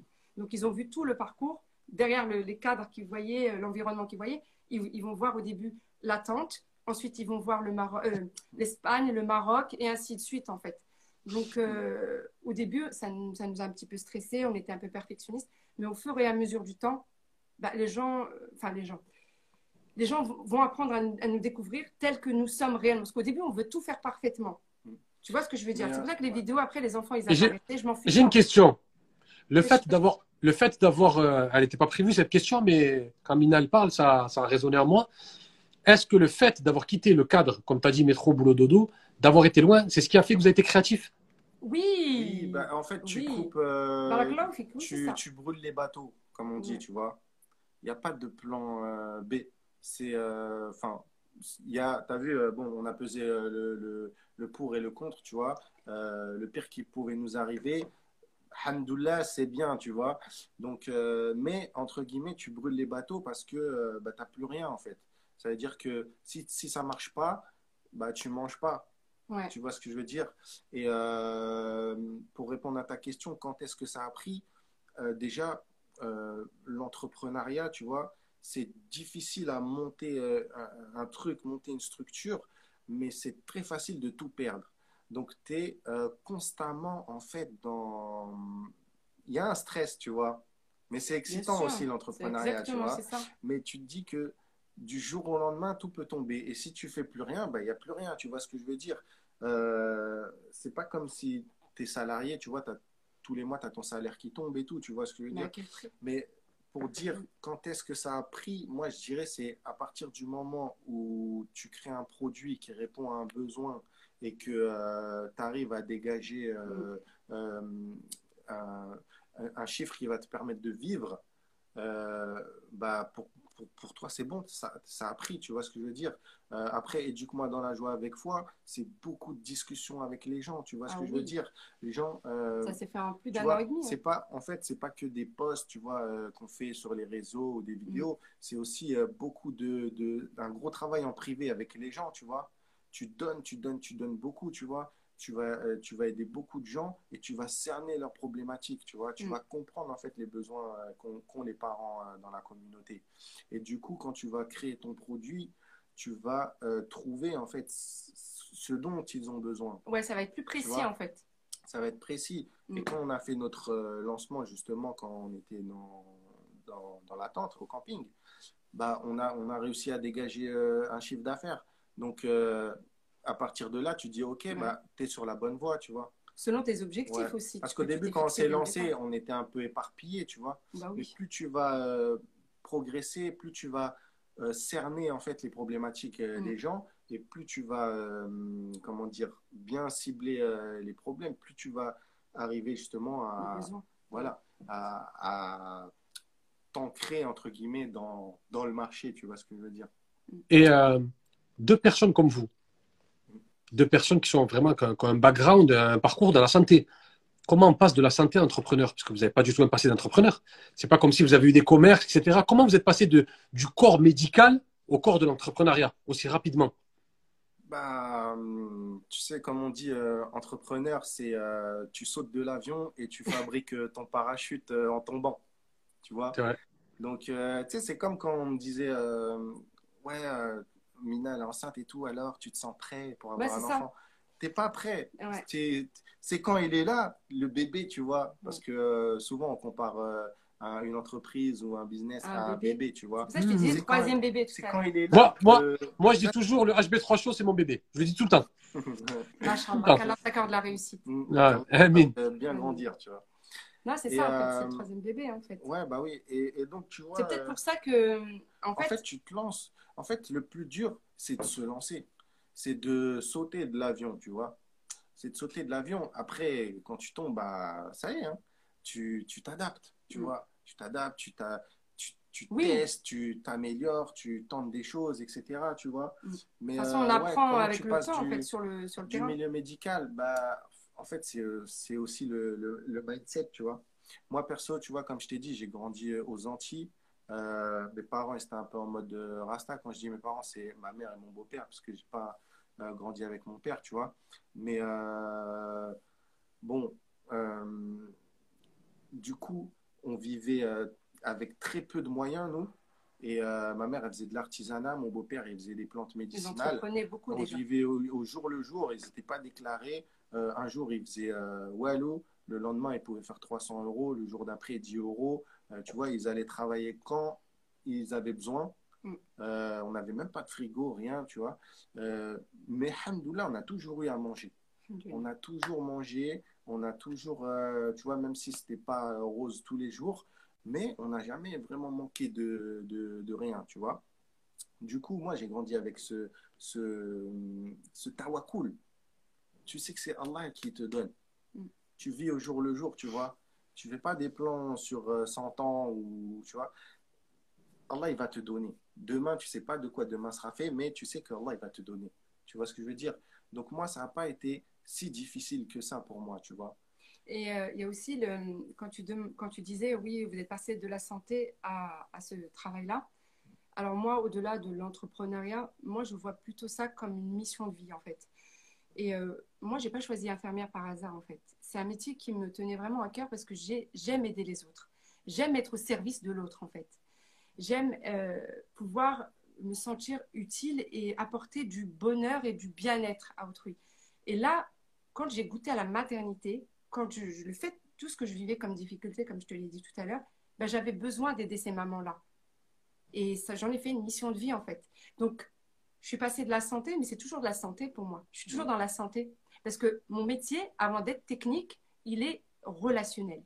Et ça, je l'ai beaucoup appris en école d'infirmière, d'ailleurs. Ça m'a beaucoup aidé, d'ailleurs, pour mon, mon travail actuel. C'est que je suis dans les soins relationnels. Et c'est ça que, qui me peine un petit peu à l'hôpital lorsque j'ai travaillé là-bas. On me reprochait souvent de rester trop longtemps dans une chambre. Or, quand tu tombes sur un patient qui est déprimé, un patient qui a besoin de parler, tu dois l'écouter. C'est la base avant même les médicaments. Tu dois l'écouter. Ben ça, je me faisais taper sur les doigts et je ne comprenais pas pourquoi un, patient, c'était une chambre. C'était un numéro de chambre, comme disait Mickaël tout à l'heure, c'était un numéro de chambre. Tu ne dois pas rester plus de 10 minutes. Tu ne dois pas rester. C'est vrai qu'on était en effectif réduit, ça a toujours existé d'ailleurs.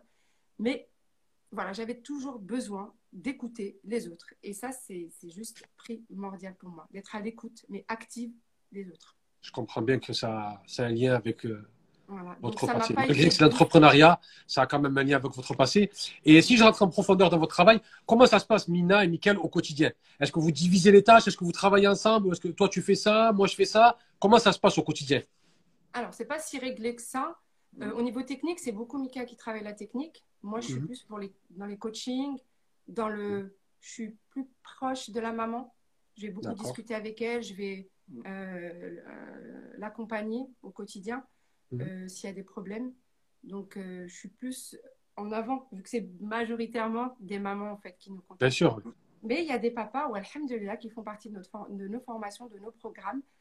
Et euh, mais c'est vrai que la majorité, on va pas se mentir, c'est des mamans. À 90, 96%. Et le gestionnaire C'est qui le gestionnaire La gestion? C'est quoi, là, au niveau de On va tout? dire que c'est c'est moi. C'est plus Mika, ouais. Qui C'est moi le. Ouais, ouais. ouais. Mais après, euh, sans elle, euh, Muslim Parents Academy n'existe pas. hein. Waouh Ça, c'est une belle, dé- belle Ah, déclaration. Non, mais C'est- c'est c'est clair. Très, très belle déclaration. Non, Je Magnifique. te dis, tu vois, la majorité des. Derrière des- l'homme se cache toujours une femme, c'est ça? La majorité des gens. Ou derrière, derrière un grand homme, il y a toujours une, une, Ouais. une grande femme derrière. Ah oui, oui, oui. Mm. C'est ça, c'est ça. Vous vous inspirez. En fait, c'est même pas une question de sexe, c'est une question de vous Exactement. inspirer. Bien sûr. Vous avez à peu près les mêmes En parcours au niveau de la santé. En fait, vous avez des parcours parallèles au niveau de la santé, au niveau du djinn. Dès qu'on Mais vous a croisé, boum, ça a donné Muslim par, par académie, c'est ça. Bah, en fait, on se ressemble beaucoup, mais si on regarde de plus près, il y a beaucoup de différences. On a beaucoup Ah oui, de oui, oui. Mais on a mais beaucoup de points. Mais on a les points, les bases. Les bases, on a les mêmes. les Il y a mêmes des points qui convergent Ah énormément. oui, Ouais, ouais. complètement. Après, Ah. Ça se voit.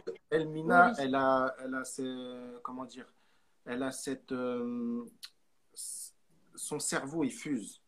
Elle, elle a déjà, elle a beaucoup. Il me canalise aussi. Elle comprend euh, beaucoup, euh, elle comprend mieux les, les femmes et les mamans que ouais. moi, Forcément. qui est euh, normal parce qu'elle vit euh, des choses que de femmes que moi, de mamans que moi je ne vis pas.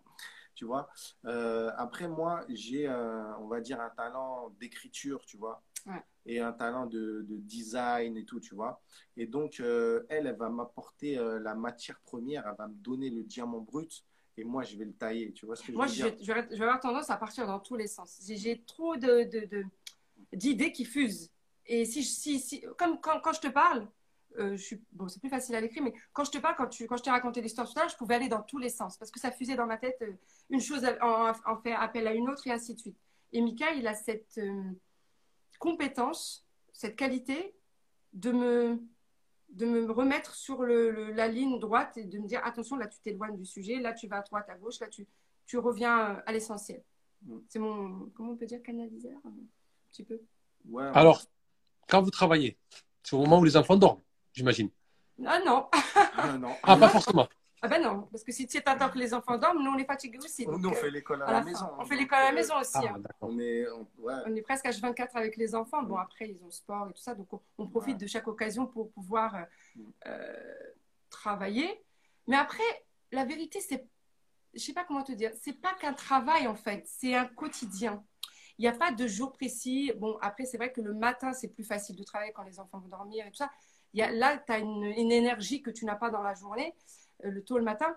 Mais sinon, vraiment, on peut enregistrer quand il y a les enfants à côté. Ils savent maintenant, avec le temps, qu'il faut faire moins de bruit, ils vont en faire, mais c'est pas grave, hein. ça fait partie de la vie. Euh, alhamdoulilah, nos, nos- les gens qui nous suivent, c'est des mamans, c'est des papas, donc ils savent, ils savent. Mm, mm. Et euh, En général, quand on est dans une, une bonne organisation, tu vois. Mais on euh, apprend encore à s'organiser aujourd'hui, hein. ouais. franchement, on va On pas se mentir. ouais. Euh, J'imagine. Ah oui, on va d'abord faire euh, l'école à la maison, tu vois. Mm. On va d'abord faire l'école à la maison. Et une fois que c'est fait, après, les enfants, ils sont, excuse-moi, ils sont un peu en, en jeu libre, en activité libre et tout, tu vois. Et là, on va pouvoir faire, euh, on va pouvoir euh, travailler, tu vois. Mm. Du coup, on va faire une visioconférence ou alors on va faire un brainstorming ou alors on va écrire un script pour une vidéo pour euh, tu vois ou écrire un article ou tu vois mais après ouais c'est vrai que des fois les mails ou les, les articles ou tout ça des fois ils sont écrits euh, le soir ouais. ou alors le matin euh, Ou alors aussi selon le moment où tu as l'inspiration, parce que Ouais, regarde, quand j'ai écrit le livre euh, Comment coucher les enfants en, en toute bienveillance et avec sérénité, ça m'a pris du temps à Mm. l'écrire, mais parce que j'ai accepté que ça prenne du temps, parce que je suis une maman. Je suis pas dans un bureau enfermé où j'ai 8 heures de temps avec à moi toute seule où je peux travailler. Je sais que j'ai mes enfants. Mes enfants, c'est ma priorité. On va pas se mentir. Donc, euh, je vais les faire passer avant et le travail après. Bon, je voulais dire une chose. Toutes les personnes qui sont là et qui nous, qui nous, qui nous regardent, vous devez aller sur ce site parce que vous allez avoir énormément de support. Ils ont déjà écrit des livres, des e-books, vous allez avoir des vidéos, vous allez avoir énormément de choses. Quand je suis allé dedans, je me dis, mais il y a beaucoup de sujets et ça va vraiment, vraiment aider les parents musulmans. Donc, je vous conseille tous d'aller sur leur site et de regarder les articles. Je ne vous dis pas ce qu'il y a, mais il y a énormément de choses pour vous faciliter la vie avec vos enfants. Et alhamdoulilah, euh, j'aime quand les musulmans trouvent une problématique et ils la comblent. Ils trouvent un manque. Ah, dans la communauté, il manque ça. Hop, ils le comblent. Et en même temps, c'est-à-dire qu'on se rapproche d'Allah et en plus on est utile. C'est ça qui est, qui est incroyable dans ce que vous faites parce que vous cherchez à vous rapprocher d'Allah et en même temps vous êtes utile. Parce que des fois, les gens, ils peuvent être utiles, mais sans que ça rapproche d'Allah. Et des fois, on se rapproche d'Allah, mais égoïstement seul. Et on n'est pas utile pour la communauté. Mm, Faut- Et vous savez su joindre les deux. Et c'est ce qui m'a touché chez vous et c'est ce qui m'a vraiment donné envie de vous inviter. C'est que vous, vous alliez ces deux notions qui sont très, très, très importantes, se rapprocher d'Allah et être utile pour la communauté. Ouais, ouais. Et c'est euh, les intentions, tu vois. Mm. L'intention, comme je disais euh, dans un mail euh, il n'y a pas si longtemps que ça, les intentions, elles sont comme euh, poussière, tu vois, sur, euh, sur une pierre qui est dehors. Tu vois ce que je veux dire? Un Mm. coup de vent et chut, elle Mm. euh, change de direction. Tu vois ce que je veux dire? Mm. Les intentions, il y avait, euh, je sais plus c'est quel savant qui disait, euh, des fois, il, il- il- comment dire, il, il renouvelle son intention il fait une action et pendant qu'il est en train de faire l'action, son intention, elle a bougé. Mm. Et donc, pendant l'action, il doit renouveler son intention. Tu vois ce que je veux dire? Et tes intentions, c'est c'est ce c'est ce qui fait tout. Tu vois ce que je veux dire? Et tu peux vite, quand tu es dans l'entrepreneuriat, euh, tomber dans l'appât du gain, etc. Tu vois ce que je veux dire? Alors que c'est pour ça qu'il faut constamment renouveler ses intentions et avoir en tête que voilà la finalité euh, de, de cette dounia, c'est ta tombe. Tu vois ce que je veux dire? Tu vas rien emporter avec toi. Mm. Tu vois? Même si tu fais Mais des si tu millions, gardes ça en tête, tu tu, vas rien tu seras- emporter avec toi. tu vois ce que je veux dire? Le- Donc, qu'est-ce qu'est-ce que tu vas emporter avec toi si ce n'est tes bonnes actions, tu Mm. vois? Ou les sadaka jariya que tu vas laisser derrière toi, Mm. tu vois Donc, euh, voilà, c'est ça aussi qui est, qui est, qui est important, qu'il faut garder en tête. Mm. C'est ne pas se laisser euh, chut, enivrer, tu vois, happer, Ouais, attraper facilement par euh, faire attraper. ouais. euh, la course aux richesses, tu vois. Al-hakkumu takathur, hatta zurtumul maqabir, tu vois. Exactement. La course aux richesses, euh, faut faire attention. Et voilà, faut. Et Vigilant. J'ai une question pour euh, ch- changer complètement de, de- de direction. Vos formations, elles sont en présentiel ou pas? Alors, on a fait en présentiel juste avant le Ouais. Covid. Le, ouais, le confinement. Après, je t'avoue, on n'a pas, euh, on n'a pas osé ou euh, on ne s'est pas concentré dessus. Ou... Bah, En en même fait, temps- il faut savoir aussi euh, faire des choix dans la vie. Tu Mm. peux pas tout faire. Il va falloir choisir et prioriser. Donc, euh, c'était une question de priorité et de choix, en fait. Le Ouais. présentiel, parce qu'il y a des parents qui nous, qui nous appellent pour euh, des- des déplacements, des interventions à domicile et tout, mais on ne peut pas tout faire. On ne peut pas tout faire. On va le faire, Inch'Allah. Les Inch'Allah. présentiels, on va les faire aussi parce que quand on l'a fait la première fois, c'était tellement Ah, c'était top, hein. excitant, c'était Ouais, top ouais, en plus d'être près des autres, énergie, des ouais, gens- en plus, une énergie qui est différente en fait euh, des formations en ligne. Mm. Et, euh, et, et- et on a envie de dire goûter encore, mais il faut trouver, euh, il faut finir déjà les projets qu'on Voilà. a Donc euh, là, pour le moment, c'est en fait. c'est de la formation en ligne. ouais, tu pour l'instant. Et euh, voilà, principalement. D'accord. Enfin, enfin, moi, je me dis ça pour me dire que les gens dans toute la France pourraient profiter de, de votre expérience avec ce rapport humain. Ce serait euh, génial. Comme l'int- l'interview qu'on fait là, elle est géniale, il n'y a pas de souci. Mais si on était à côté, Ah oui, Ah ça aurait été encore plus agréable et euh, plus intéressant. Inch'Allah. En Donc, plus, t'es à, Montpellier. oui, T'es à côté. Ouais, on est passé euh, à côté. on vient d'arriver en fait, nous, Ouais, ça fait bah pas oui. longtemps. oui, oui, oui, vous êtes, là, vous êtes dans le sud, là. Mm. Ouais, on vient de rentrer, là, du- du nord. Argelès, ouais. On n'est Argelès. on est pas, très- on n'est pas très loin alors. Ouais, ouais. Ouais. Ah, ben, tu- le, C'est beau HB3 ici, show, hein. le HB3 show, il y a beaucoup de gens autour de la France. hein. J'ai même eu un invité à Malte. Pendant l'interview, il était à Malte. Ouais. Donc, euh, ouais, j'aime bien quand c'est international, quand le HB3 Ah oui, c'est international. Et là, vous êtes à côté. Là, c'est local. là. C'est super Ouais, local. c'est local là. Ouais, ouais. Là, c'est super, super local. On va passer, à part si vous voulez rajouter quelque chose, au fameux top 5. Non, Non, tu veux rajouter quelque chose? Si vous voulez euh, nous éclairer Merci sur autre chose, allez-y. Pas voulais, de juste souci. remercier, je voulais juste remercier tout le monde pour, euh, pour les messages. Merci à On, tout le monde. on voit vos messages. Merci à tout le monde. Ils sont toujours là. Le public du HP3 Show est présent. Toujours, toujours. Alors, si vous n'avez plus rien à rajouter, je vais vous demander Oui. le top 5 des personnes qui vous ont le plus influencé dans ce que vous faites. Je vais commencer par Mina. Je veux le top 5 à Mina, après le top 5 à Michael. Alors, le top 5 des personnes qui m'ont influencé dans ce que je fais, c'est-à-dire en tant que, tu veux dire professionnellement? Alors, moi, c'est des personnes, euh, la première personne, je dirais, c'est mon mari. Ah oui. Michael. Michael, first. Premier. Merci. Par sa sagesse, sa créativité, ah oui, Wow. sa patience, parce qu'il est patient avec moi. Attends, attends, attends, attends. Je veux voir des cœurs là, dans les commentaires. Comment elle parle de son mari, je veux voir des cœurs. qu'elle le protège. Allahumma Amin. barik. Amin. Et euh, vraiment, c'est, euh, c'est, euh, il est, il est, euh, il, il dégage tout le temps une belle énergie, franchement, et il est patient avec moi parce que je suis pas facile hein, des fois, c'est vrai. C'est vrai. Non, c'est vrai, on va pas se mentir. Des fois, bah, on est fatigué, des fois, bon, voilà, et, et il est patient. Euh, donc, euh, merci beaucoup, Mika, pour toute ta patience. Et, Je euh. Donc voilà la première personne. Deuxième personne, c'est alors c'est ma maman à moi. Euh, en fait, ma maman, j'ai pas vécu avec elle euh, pendant 10 ans, entre l'âge de 6 ans et l'âge de euh, presque 15 ans, presque 10 ans. Et euh, cette séparation, elle l'a vécue très difficilement. Et pourquoi je, je suis inspirée par elle? Je- Elle m'inspire parce qu'en fait, elle, a, elle avait beaucoup de courage. Parce qu'elle n'a pas choisi cette séparation, en fait. Elle, vivait au Maroc et moi, j'étais ici, en fait. Je suis venue pour mes études. Quand j'étais petite, on est venu pour, pour l'école.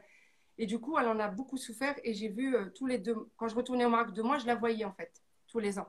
Et donc, je voyais son courage, sa, son endurance. euh, parce que le pire qui peut arriver à une maman, bien sûr, c'est le décès de son enfant, mais aussi la séparation. Le fait de ne pas savoir ce que vit son enfant, qui est à des kilomètres et des kilomètres ailleurs, bah, ma maman, elle m'inspire par rapport à ça parce que moi, personnellement, je ne sais pas si j'aurais pu avoir ce courage-là. La pire des choses, c'est qu'on m'enlève mes enfants, tu vois, qu'Allah les préserve. Donc, je dirais ma maman par rapport à ça. Trois. Alors, ça fait combien là? Là, il faut être... On en a deux. Mika et ta maman. Après. Deux. Et euh, qui m'inspire, mais vraiment, c'est mes enfants, Adam et Yanis, parce que en fait, au quotidien, ils m'apprennent énormément sur ce que je vis. Mon travail, ma vie de maman, ils m'apprennent. C'est comme un laboratoire à la maison. Je vis des choses et je n'ai pas besoin de sortir à l'extérieur forcément parce que je le vis à la maison. Et C'est vrai, c'est vrai. tous les enfants sont différents, bien évidemment, mais on vit beaucoup de choses similaires, les mamans et, et, et moi, les autres mamans et moi. Et quand on a nos enfants, bah, des fois, tu te ramasses des claques, mais des claques dans le sens positif, en fait. Parce que ton enfant, les enfants, ils sont courageux, ils sont réels, ils sont authentiques, ils sont vrais, ils font pas semblant, en fait. S'ils ont envie de te dire quelque chose, ils vont te le dire avec des comportements inappropriés, mais ils vont pas tourner euh, euh, par quatre chemins pour te dire ce qu'ils ont à te dire. Et donc, quand tu regardes tes enfants avec ça, tu vois que c'est des formidables éducateurs, en fait. Et là, tu as l'impression que tu renais, en fait. Une nouvelle partie de toi renaît, en fait. Quelque chose que tu connaissais pas. Tu as vécu, euh, moi, je les ai eus à l'âge de 31 ans. J'ai commencé à avoir mes enfants à 31 ans.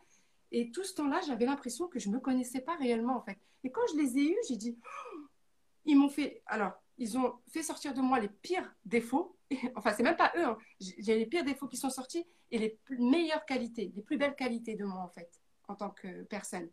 Et là, tu te remets en question. Et en tant que maman, je sais qu'il y a beaucoup de mamans, enfin, il doit y avoir beaucoup de mamans sur ton live, mais on a vraiment l'impression en tant que maman que on a tendance à toujours se remettre en question, à beaucoup culpabiliser, à beaucoup se demander mais est-ce que je fais bien les choses? Est-ce que je suis une bonne maman? Mais en fait, lorsqu'on se pose cette question-là en tant que maman, c'est qu'on est une bonne maman. Il n'y a pas de bonne ou mauvaise maman, mais c'est que déjà le fait de se poser cette question-là, c'est qu'on l'est, en fait. On l'est, on, tend à devenir encore meilleur, en fait. Donc, c'est des questions importantes. Donc, voilà, je dirais mes enfants, ils m'ont appris énormément au niveau de la patience aussi. Euh, j'ai appris à, à, moins me plaindre parce que j'étais beaucoup, j'étais quelqu'un de très plaintif. Euh, et euh, voilà, mes enfants, je m'arrête là, sinon je, je, peux aller dans tous les sens. Quatre. Quatre. Et au niveau de qu'est-ce qui. Moi-même, en tant qu'enfant. Ça peut paraître bizarre. La petite fille qui vit en moi m'apprend énormément tous les jours. Ah, quatre, c'est toi Ouais, moi-même. En tant que petite fille, il y a une petite fille en moi. J'ai un vécu. J'ai vécu des épreuves quand j'étais jeune. Le fait d'avoir été séparée de ma maman. Et quand il n'y a pas la maman, des fois, on peut se sentir. Euh, parce qu'on a besoin de la maman pour se construire en tant qu'enfant, en fait. Et la maman, c'est le pilier de la maison. La maman, c'est le pilier pour son enfant. Et quand on n'a pas euh, notre maman autour de nous, et eh ben, des fois, on est obligé de remplacer cette maman-là qu'on n'a pas. Tu vois, j'ai dû, la petite fille qui était en moi a dû se, se, se responsabiliser avant même d'être une adulte ou d'être une adolescente. Donc, j'ai dû assumer des responsabilités enfants que j'avais pas assumées parce que je n'étais pas toute seule à la maison. J'avais mon petit frère, j'avais mes petits cousins, je vivais avec ma tante et mon oncle. Et donc, j'ai dû apprendre à me défendre, apprendre à vraiment me dépasser quand j'étais petite. Et donc, quand je repense à ça, et quand je vois mes enfants, on a tendance des fois à comparer, mais on se dit, mais subhanallah, on est fort en tant qu'enfant, en fait. On est fort. Des fois, on a tendance à se plaindre adulte, mais quand on est enfant, on a une force qu'on a tendance à oublier, en fait. Et je repense à cette petite fille, des fois, j'essaie de communiquer avec elle, ça peut paraître bizarre, hein, de communiquer avec elle, et elle m'inspire, et elle m'inspire dans mon écriture, elle m'inspire dans beaucoup de choses, en fait. Donc, je suis la maman, mais je suis aussi la, petite fille. Voilà, quatre. Et la cinquième, euh, il y a aussi la, maman de, de Moussa salam, son épreuve, le fait d'avoir euh, laissé son enfant comme ça partir et, le fait qu'elle ait placé sa confiance en Allah, la patience, la patience dont elle a pu euh, euh, faire preuve et surtout la foi en fait. Et elle m'inspire en ça en fait. Comme toutes les mamans en fait des, des, des, des prophètes, tu vois. Comme euh, Hajar, comme même la femme de, de Ayoub, la patience qu'elle avait. En fait, c'est ça, la patience, la force. Et je ne sais pas si tu remarques, entre, je parle beaucoup de séparation. Je sais pas si tu as, pu t'en apercevoir. Par rapport à ma maman, par rapport euh, à la mère de Moussa salam et euh, par rapport aussi euh, à, Hajar et son fils Ismaël salam, le fait qu'ils étaient séparés d'Ibrahim salam, il y a beaucoup de séparation et c'est pas un hasard en fait. Et je, j'admire aussi en fait dans ces épreuves-là de séparation le mental de ces personnalités-là en fait. Donc alors, Mika, ta mère, tes enfants, toi, la petite fille qui résonne en toi. Mais j'en ai encore plein, mais je m'arrête. Et les femmes des prophètes, machallah, c'est. Les mères. Les mères surtout, pardon. Les mères. Il y a aussi les femmes, mais il y a beaucoup de. Il y a beaucoup. Euh, oh, les femmes et les mères de prophètes, machallah.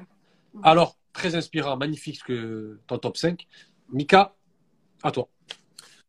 Alors, euh, moi, j'ai pas mis Mina dans, dans le top, mais pas grave. elle m'inspire, tu vois. Mes enfants aussi m'inspirent. Tu l'as dit tout à l'heure pour le e-book. ouais, ouais. Tu vois mais euh, bon, la première personne, on va dire, c'est ma mère, tu vois, parce que ma mère, elle nous a. Euh, tu sais, on a grandi. Je dis nous parce que je mets mon, mon frère, euh, mon grand frère dedans, tu vois. on a grandi dans une famille, on va dire, une partie qui est d'origine chrétienne et euh, une autre partie euh, athée, tu vois. Mais euh, dans notre famille, on parlait jamais de Dieu. Et notre mère, tu vois, elle nous a appris que Dieu, il existe et elle nous a appris à croire et à aimer Dieu, tu vois. Et c'est une femme qui a toujours été, comment dire, à contre-courant du système, tu vois. Elle nous a appris que quand tout le monde se, se dirige dans une direction, attention, peut-être qu'il faut aller dans l'autre sens, tu vois.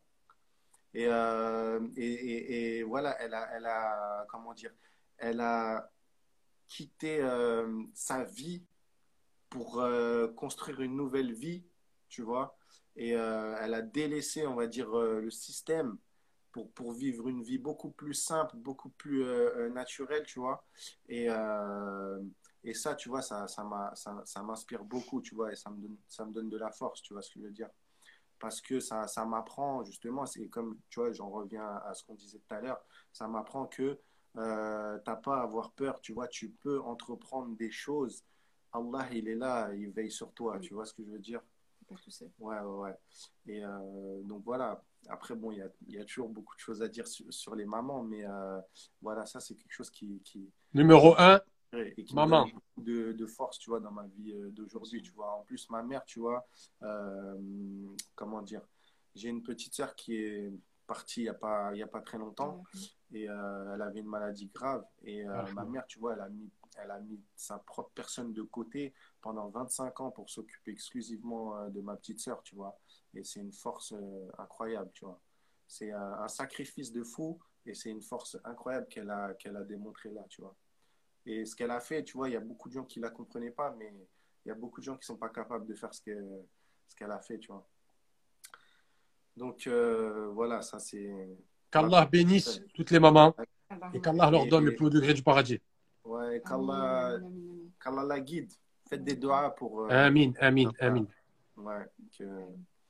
Donc, numéro 1, Ouais. maman. Numéro 2, Alors, numéro 2, j'ai mis euh, mon frère, tu vois. Mon grand frère, c'est, il n'est pas musulman, mais il a toutes les qualités du musulman. Ouais, ouais. Et euh, je parle beaucoup, enfin, j'ai beaucoup parlé avec, avec lui, tu vois. Et euh, je sais que dans son cœur, tu vois, il, y croit et tout. Mais il n'a pas encore franchi le pas. Mais euh, mon frère, voilà, c'est quelqu'un qui est très généreux, qui est très calme, qui est, qui est comment dire, très courageux. Et Très il est, il est, il est doux, tu vois. Et en fait, il, avec les gens qu'il aime, c'est, un chaton. Et avec euh, les gens qui se dressent devant lui, c'est un lion, tu vois. Mm. Et euh, tu vois, c'est, pareil. Lui, c'est quelqu'un qui m'a beaucoup inspiré. En plus, tu vois, euh, on s'est mariés presque en même temps. En fait, nos vies, lui, il vit en Guyane, tu vois. Mais nos vies, elles sont. Vous inspirez on s'est mariés presque en même temps. On a eu des enfants presque en même temps. On a quitté notre travail et on s'est lancé en indépendant presque en même temps, tu vois. Pourtant, on s'est pas concerté pour dire, vas-y, moi, je vais faire ça, toi aussi, machin. c'est ton grand frère ou ton petit frère? Mon grand frère. Ouais, ouais. Et euh, voilà, tu vois, il a, il, a, il a plein de qualités, tu vois, que, qui, qui, qui, bah, que, qui m'inspirent, tu vois. Et euh, voilà, donc euh, ça, c'est la deuxième personne, tu vois Troisième personne? Quelqu'un qui est très créatif, tu vois. Moi, quand j'étais petit, euh, il faisait des dessins et moi, je dessinais aussi euh, après lui, tu vois. Je recopiais ses dessins. Ou... ah, pareil aussi, modèle. ouais, il est venu, euh, il est venu euh, en écrivant des textes et euh, moi aussi, j'ai voulu faire comme lui, tu vois. Du coup, c'est un peu lui qui, qui- qui m'a mis dans, dans l'écriture aussi, tu vois. Et euh, voilà, D'accord. donc, euh, ouais, mon frère. Alors, la troisième personne, je dirais, euh, j'ai mis mon beau-frère, Hassan, son frère. Ah oui, c'est Ouais, parce que, subhanallah, lui, c'est un gars, il vit, mais. Il n'y en a pas deux. Comme Ah ouais. Le gars, il est parti faire le tour du monde euh, avec, euh, avec sa, Il flippait au début, sa malgré femme. tout. Aujourd'hui, c'est c'est sa femme, on va Sa dire, femme. tu vois. Il est parti, mais il vit simplement, tu vois. Il va travailler un peu, il va avoir euh, de l'argent, il va partir en voyage. Il se prend pas la tête. va, ouais, il se prend pas la tête. C'est un gars, il se prend pas la tête. C'est un plus, globe-trotteur. Ouais. Ouais, c'est un globe trotteur. Bon, maintenant, il a, ils ont un bébé, donc euh, il, il voyage Ouais, un il a fait le tour de l'Asie, de ouais, l'Australie, plus, avec 14 le mois, Covid et tout. les États-Unis. Mais là, il était en Tanzanie, là. Ouais, en Tanzanie. Ouais, ouais. D'accord. euh, ouais, lui, il a fait le tour du monde. Et Il c'est quoi qui t'inspire chez lui? En fait, c'est ce qui m'inspire, c'est que il se prend pas la tête. S'il a envie de faire il quelque a chose envie de demain, faire quelque il le chose, fait, il se prend pas va la le tête. faire. Il n'écoute pas les gens, il Là, va. il va se réveiller le matin, il va dire Ah, j'ai envie d'aller en Tanzanie. Il va va. voir avec sa femme, il va dire Vas-y, regarde, c'est bien et tout, machin. Il va partir. Mm. Il va se lever le matin, il habite en Suisse. Il va se lever, il va dire Ah, j'ai envie euh, d'aller à Paris et tout. Mm. Vas-y, viens, on part. Tac, il va Ouais. prendre la voiture. Prends la voiture. Il va rouler pendant. euh, Alors qu'il y a des gens, ils vont réfléchir euh, à le plan, et puis je fais ça, Ouais, et puis je vois. fais ça. Lui, il, il- Il y a déjà trois jours qui sont passés, lui, il est déjà là-bas, il est revenu. En plus, c'est un gars, il est, il est hyper généreux, tu vois. Il a, il a que 20 euros dans ses poches, il va croiser quelqu'un qui en a besoin, il va les donner. Tu Ah, vois, il va même pas garder un euro pour lui. Il y a la baraka. Ouais, ouais, tu vois. Et voilà, c'est un mec qui se prend pas la tête, tu vois. Et... Qu'Allah le préserve. Amin, amin, qu'Allah le préserve. ouais. Donc, numéro 3, le beau-frère. Numéro Ouais. 4, Numéro Je savais 4, pas qu'il y alors j'ai mis euh, Paolo Coelho. Mais euh, là, je vais plutôt revenir à l'alchimiste Santiago. Tu vois, c'est un livre qui m'a beaucoup marqué parce que euh, voilà, c'est le gars qui vit sa légende personnelle, tu vois. Et euh, voilà, tu vois, il, il part à la recherche de, du trésor, tu vois. Et il découvre en fait que le trésor, il est déjà en lui et que, tu vois, en fait, ce, ce, ce livre-là, en fait, c'est plus, plutôt l'histoire qui m'a inspiré, tu vois. Mais euh, ça te montre que tu sais, tout est déjà en toi, mais que en fait, c'est pas la destination qui est importante, c'est le voyage. Tu vois ce que je veux dire?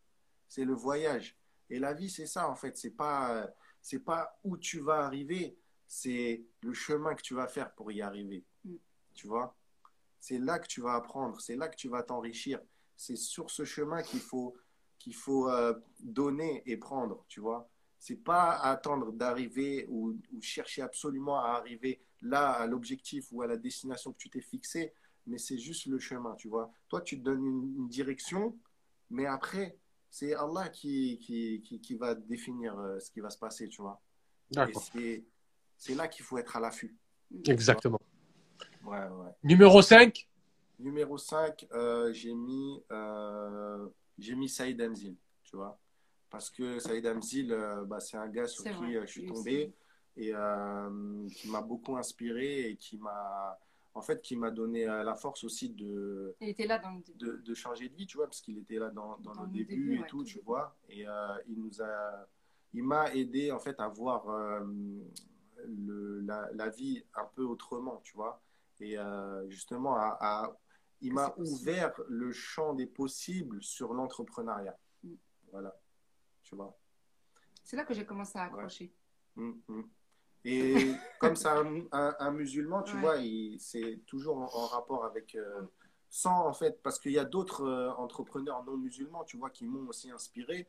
Mais euh, Saïd, il a cette, cette, spiritua- cette spiritualité-là aussi, tu vois, qui fait que, euh, on va dire, dans le, le cadre halal, c'est possible. Mm. Tu vois ce que je veux dire? Bien sûr que c'est Allah ouais. qui guide. Bien sûr. Bien sûr, c'est Allah qui guide. ouais. Mm. Mais les gens sont des causes. Allah, il utilise Ouais. justement des personnes Comme instrument comme pour... des causes, tu vois. Concentrez-vous sur moi. Pas sur les commentaires. L'intervieweur. Non, je plaisante. Ouais. Alors maintenant, le top 5 des personnes, on commence par Amina toujours, parce qu'on est galant et j'essaye d'être à la hauteur du, du gentleman euh, qui est Michael. Le top 5 des personnes qui vous ont le plus influencé dans l'islam. Ah, d'accord. Ça veut dire, tu peux dire un savant, euh, tu- sauf le wa sallam et les compagnons, ils sont hors compétition. D'accord. Mm. Quelqu'un qui vous a influencé, un imam qui vous a appris à lire l'arabe, un papa, Alors, un oncle, peu Bah, moi, importe. j'avais dit, j'avais dit euh, en tout début, je sais pas si tu te souviens, une partie, ma grand-mère, euh, ma, euh, grand-mère paternelle, pardon. Ma grand-mère paternelle m'a beaucoup, beaucoup, beaucoup euh, inspirée. Tu sais, quand on est enfant, on a des yeux. euh, notre façon de regarder les choses n'est pas la même que maintenant. On n'est plus aussi émerveillé que quand on était enfant, en fait. On a cette magie qu'on on peut la garder adulte, mais allez, c'est pas la même. C'est pas la même. Et quand je voyais ma grand-mère prier, quand je la voyais réciter, quand je la voyais écouter des hadiths en berbère, quand je la voyais, elle ne sait pas lire l'arabe, elle ne parle pas l'arabe, elle vit au fin fond d'une montagne avec le minimum à l'époque, hein, dans les années euh, 80, euh, fin 80, euh, début 90. Comment te dire? Avec le recul maintenant, waouh En fait, j'ai envie de dire, est-ce qu'ils n'étaient pas plus facilités que nous aujourd'hui, en fait? Parce qu'elle vivait de sa terre, elle vivait de sa terre, dans la terre, et elle vivait de son dîne et pas un seul jour ne passe ou une phrase où elle dit pas Allah dedans pour dire merci à. Elle dit toujours mais Dieu dans, dans, dans, dans ses phrases. Et moi, j'ai, quand je passais les vacances là-bas, c'était, j'étais tellement bien avec elle. Quand elle me prenait sur ses genoux, elle me caressait les cheveux et elle me récitait des sourates et ça rentrait dans ma tête comme ça, tu vois. Donc je dirais elle en, premier. En deuxième, ma grand-mère euh, maternelle. Ma grand-mère maternelle, elle a à peu près le même caractère que ma grand-mère paternelle. C'est des femmes, c'est une femme comme ma grand-mère euh, paternelle qui, elle aussi, elle invoque Allah, elle parle d'Allah, elle vit simplement. Et euh, il s'est passé un événement euh, il n'y a pas très longtemps, euh, c'était il y a deux ans. Euh, Yanis était très malade et j'étais paniquée. J'étais vraiment paniquée, j'avais peur pour lui, il n'y avait pas d'hôpitaux euh, d'ouvert euh, à ce, ce moment-là parce que c'était férié ou je ne sais plus ce qui s'était passé. Dimanche. C'était dimanche aussi, mais Euh, j'étais paniquée. Et elle me dit, mais bois ta soupe, bois ta soupe. Je lui dis, mais qu'est-ce que tu veux? Je bois ma soupe, mon fils, il est malade. Elle me dit, mais t'appartient pas, il appartient à Allah, bois ta soupe. Et confiance en Allah. Ça m'a mis une gifle. Elle me dit, tu n'as pas la foi, Mina Tu n'as pas la foi Et elle, elle a eu beaucoup d'enfants, elle en a perdu énormément. Et elle a toujours gardé cette foi-là, cette... Tu sais, c'est pas... C'est... Comment dire C'est cette force-là, tu vois, cette foi-là que j'aimerais tant avoir, tu vois, où tu te, tu te fies qu'à Allah, tu vois. Tu te fies qu'à Allah, même si tes enfants sont malades, tu te fies à Allah. Tu sais qu'ils ne t'appartiennent pas, tu fais des duras, tu fais des invocations, mais tu, tu, tu te, tu perds pas tout contrôle dans ta vie, tu vois. Et avec le recul, j'ai compris ce qu'elle a voulu me dire, en fait. Donc voilà, pour sa force et sa simplicité, et euh, le fait que ces deux personnes-là se remettent à Dieu et au quotidien et tout le temps. Ça, je suis très... Donc la grand-mère paternelle Maternelle. et maternelle. Voilà. Numéro 3. Ensuite, ah, j'avais dit tout à l'heure les mères des, des, euh, des prophètes, comme euh, par exemple, je ne sais pas si je dois le redire ou sinon je. Parce qu'en fait, j'ai tout inversé. Alors, il y a. Non, pas de souci. D'accord, il y a une amie aussi qui s'appelle Sabrina, mais euh, je ne pense pas qu'elle est dans le live. C'est une personne qui m'inspire énormément parce que elle est, subhanallah, je l'ai rencontrée il n'y a pas très longtemps, je l'ai rencontrée il y a deux ans, à peu près un an et demi.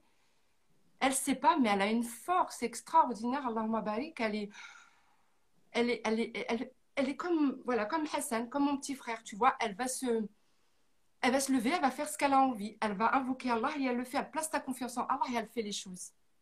Et c'est une personne, quand tu la vois, tu as une énergie, tu sais, elle te transmet quelque chose, il n'y a pas de mot, une énergie, quelque chose de positif et tu as, envie de- envie de te lever, même quand tu n'es pas bien, tu te lèves et tu fais la chose. Et, et on parle de Dieu et elle, elle a une foi énorme en elle, tu vois. Donc Sabrina, si, si elle passe par là, par le replay, salam alaikum.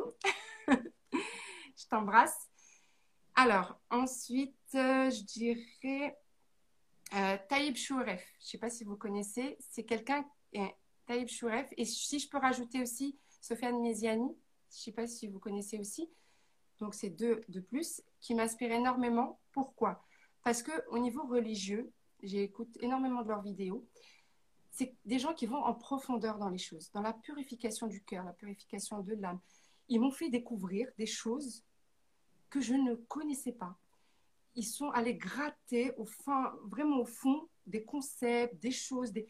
Et quand je les écoute, bah, mon niveau spirituel s'élève en fait. Alhamdulillah, tu vois. Et j'ai envie d'encore plus en découvrir. Et chaque jour, j'en découvre un peu plus, tu vois.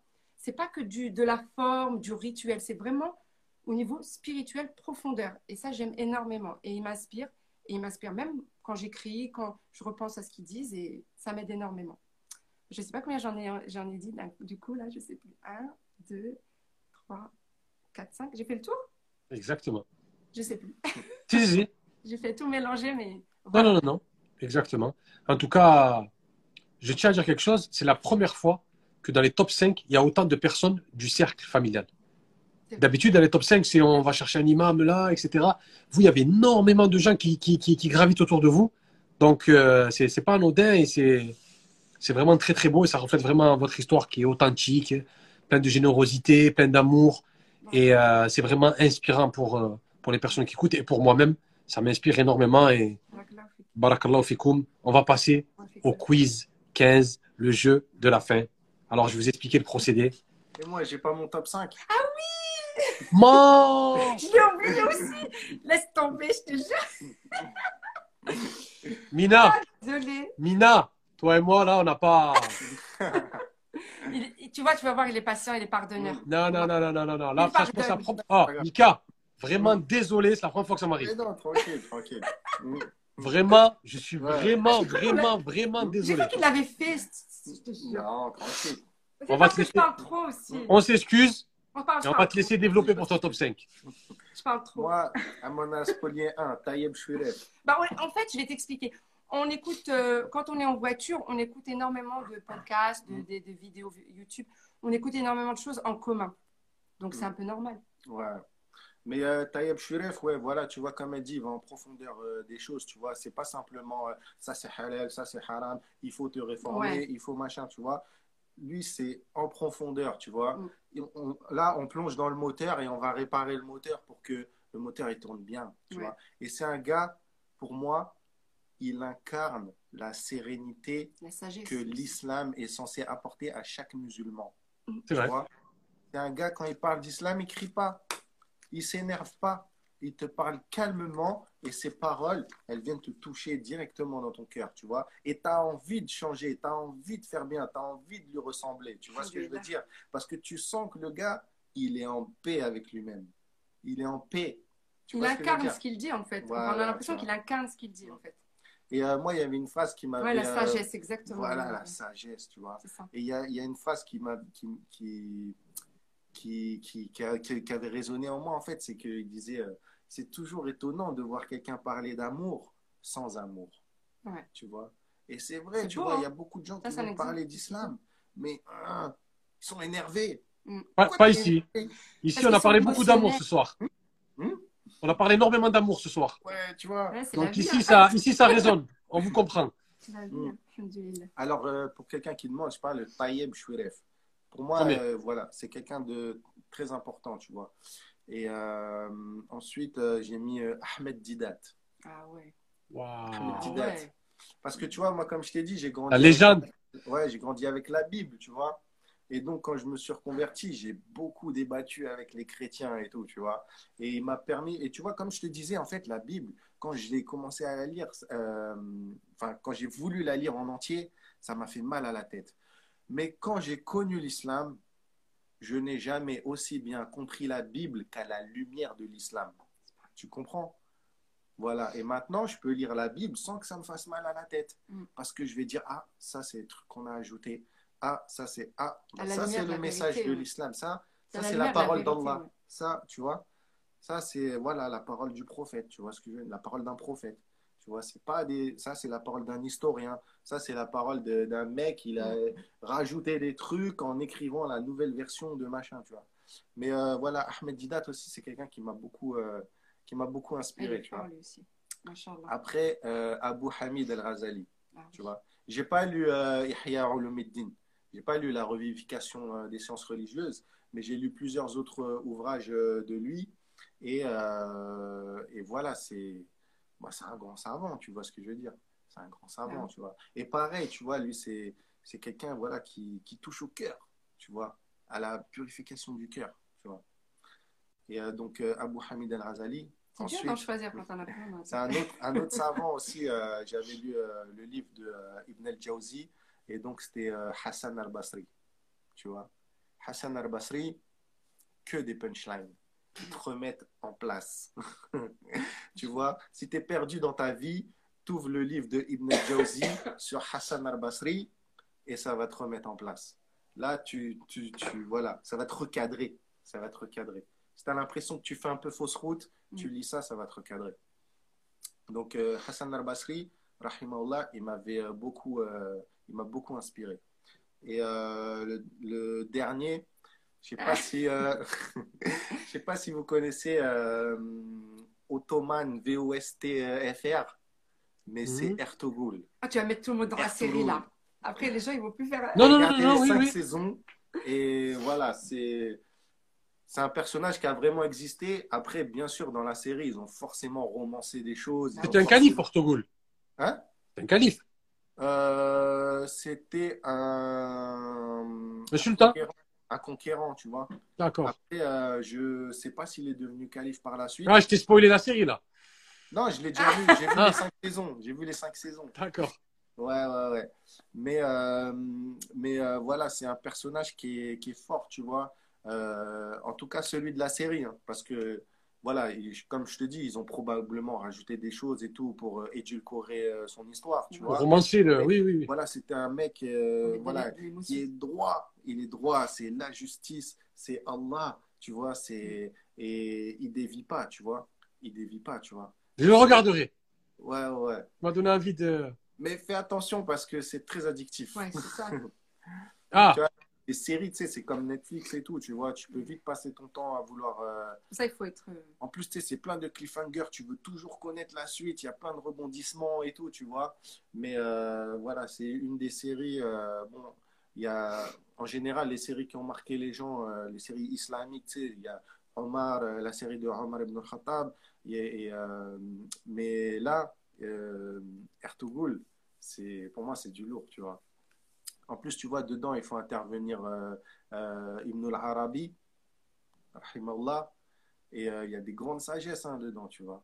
Même la mère, sa mère, Ertugrul et tout, tu vois, Ah elle a oui. que des punchlines. Ah ouais, c'est, franchement, c'est une Ça, série. tu m'as donné envie de regarder, même euh, Ouais, ouais. au public, Ah. Inch'Allah.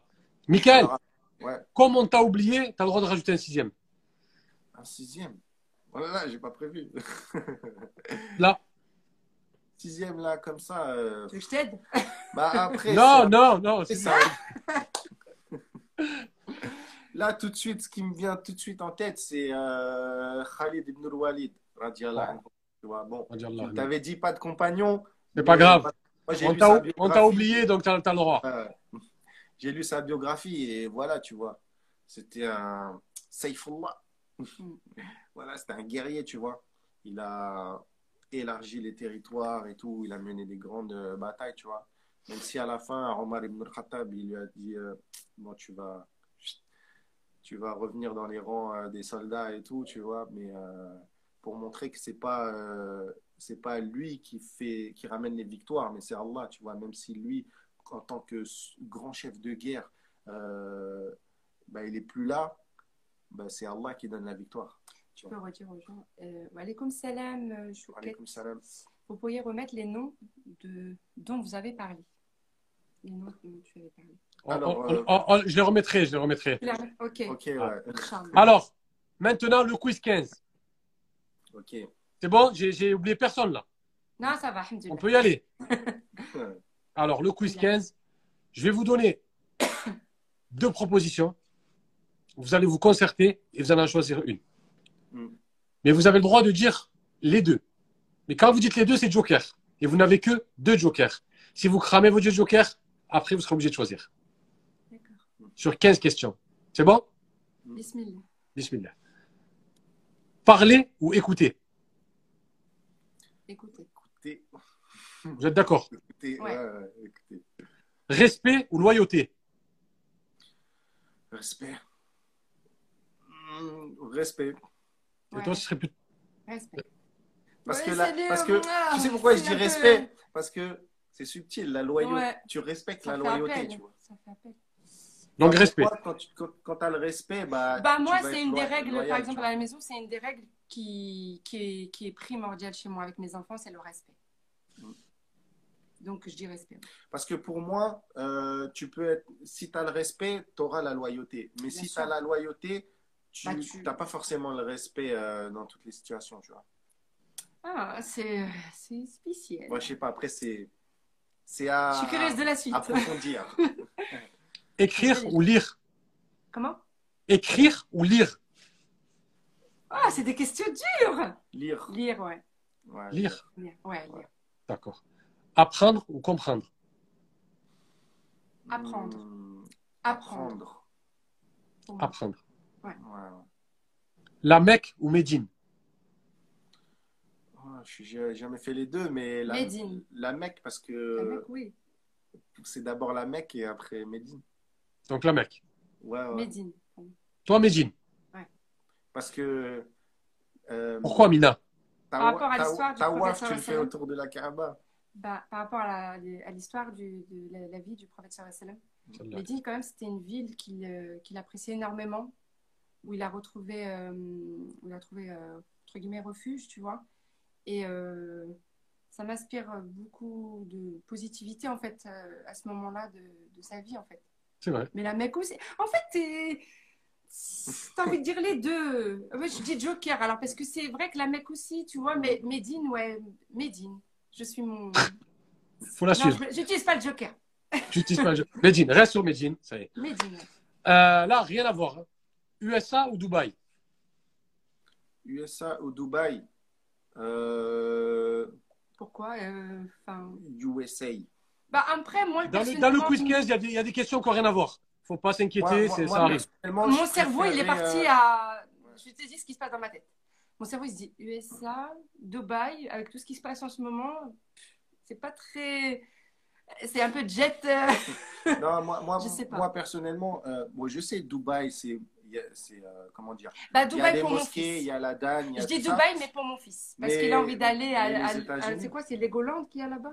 Legoland, parce qu'il est passionné de Lego. de Lego aux Et il veut, il veut à Dubaï. Non, il a dit c'est à Dubaï, il y a le plus grand machin chouette, je vais y aller. Non, les États-Unis, parce que Dubaï, c'est un petit truc, c'est artificiel. Ouais, Mais les. États-Unis, c'est un grand territoire. Il y a plein de choses à voir. Il y a Mm, plein de choses à voir, tu vois. C'est pas juste euh, New York, les grands buildings et tout, mais le Colorado, Je euh, connais les ni l'un ni l'autre, Niagara, euh, Enfin, tu vois, il y a plein de, Ouais, il y a plein d'animaux, il y a plein de trucs à voir aux États-Unis. Non, mais c'est pas pour le je dirais- bling bling que j'ai je dit Dubaï.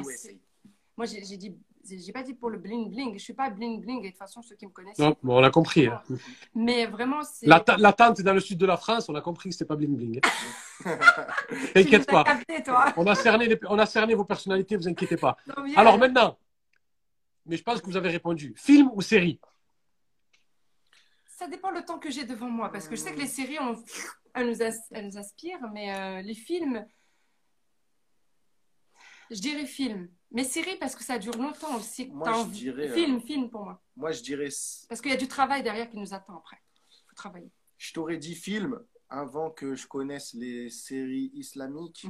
Mais le problème, c'est avec les séries, c'est que c'est des saisons et tout, ça t'absorbe, ça te et ça te détourne vite fait de tes priorités, tu vois. Donc, il faut faire attention. Si je vois. devais réaliser un, un- une- un film ou une série, j'aurais réalisé un film. Mm. Mais après, ouais. Ouais. En fait, Film. ouais, film, film. Non, tu dis ce que tu veux. Montagne ou plage?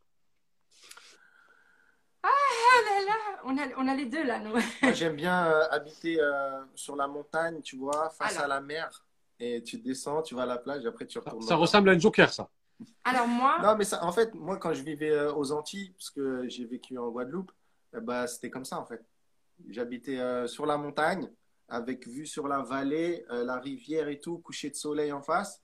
Et, mais la plage, elle était à 10 minutes en voiture, tu vois. alors moi j'ai envie j'aurais envie de te dire, la petite fille en moi te, dirait la plage, parce que quand on allait au Maroc deux mois dans l'année, on était à, à la campagne, euh, dans les montagnes deux mois, bloqués. On voyait la plage une seule fois, donc euh, je rêvais de, plage tout le temps.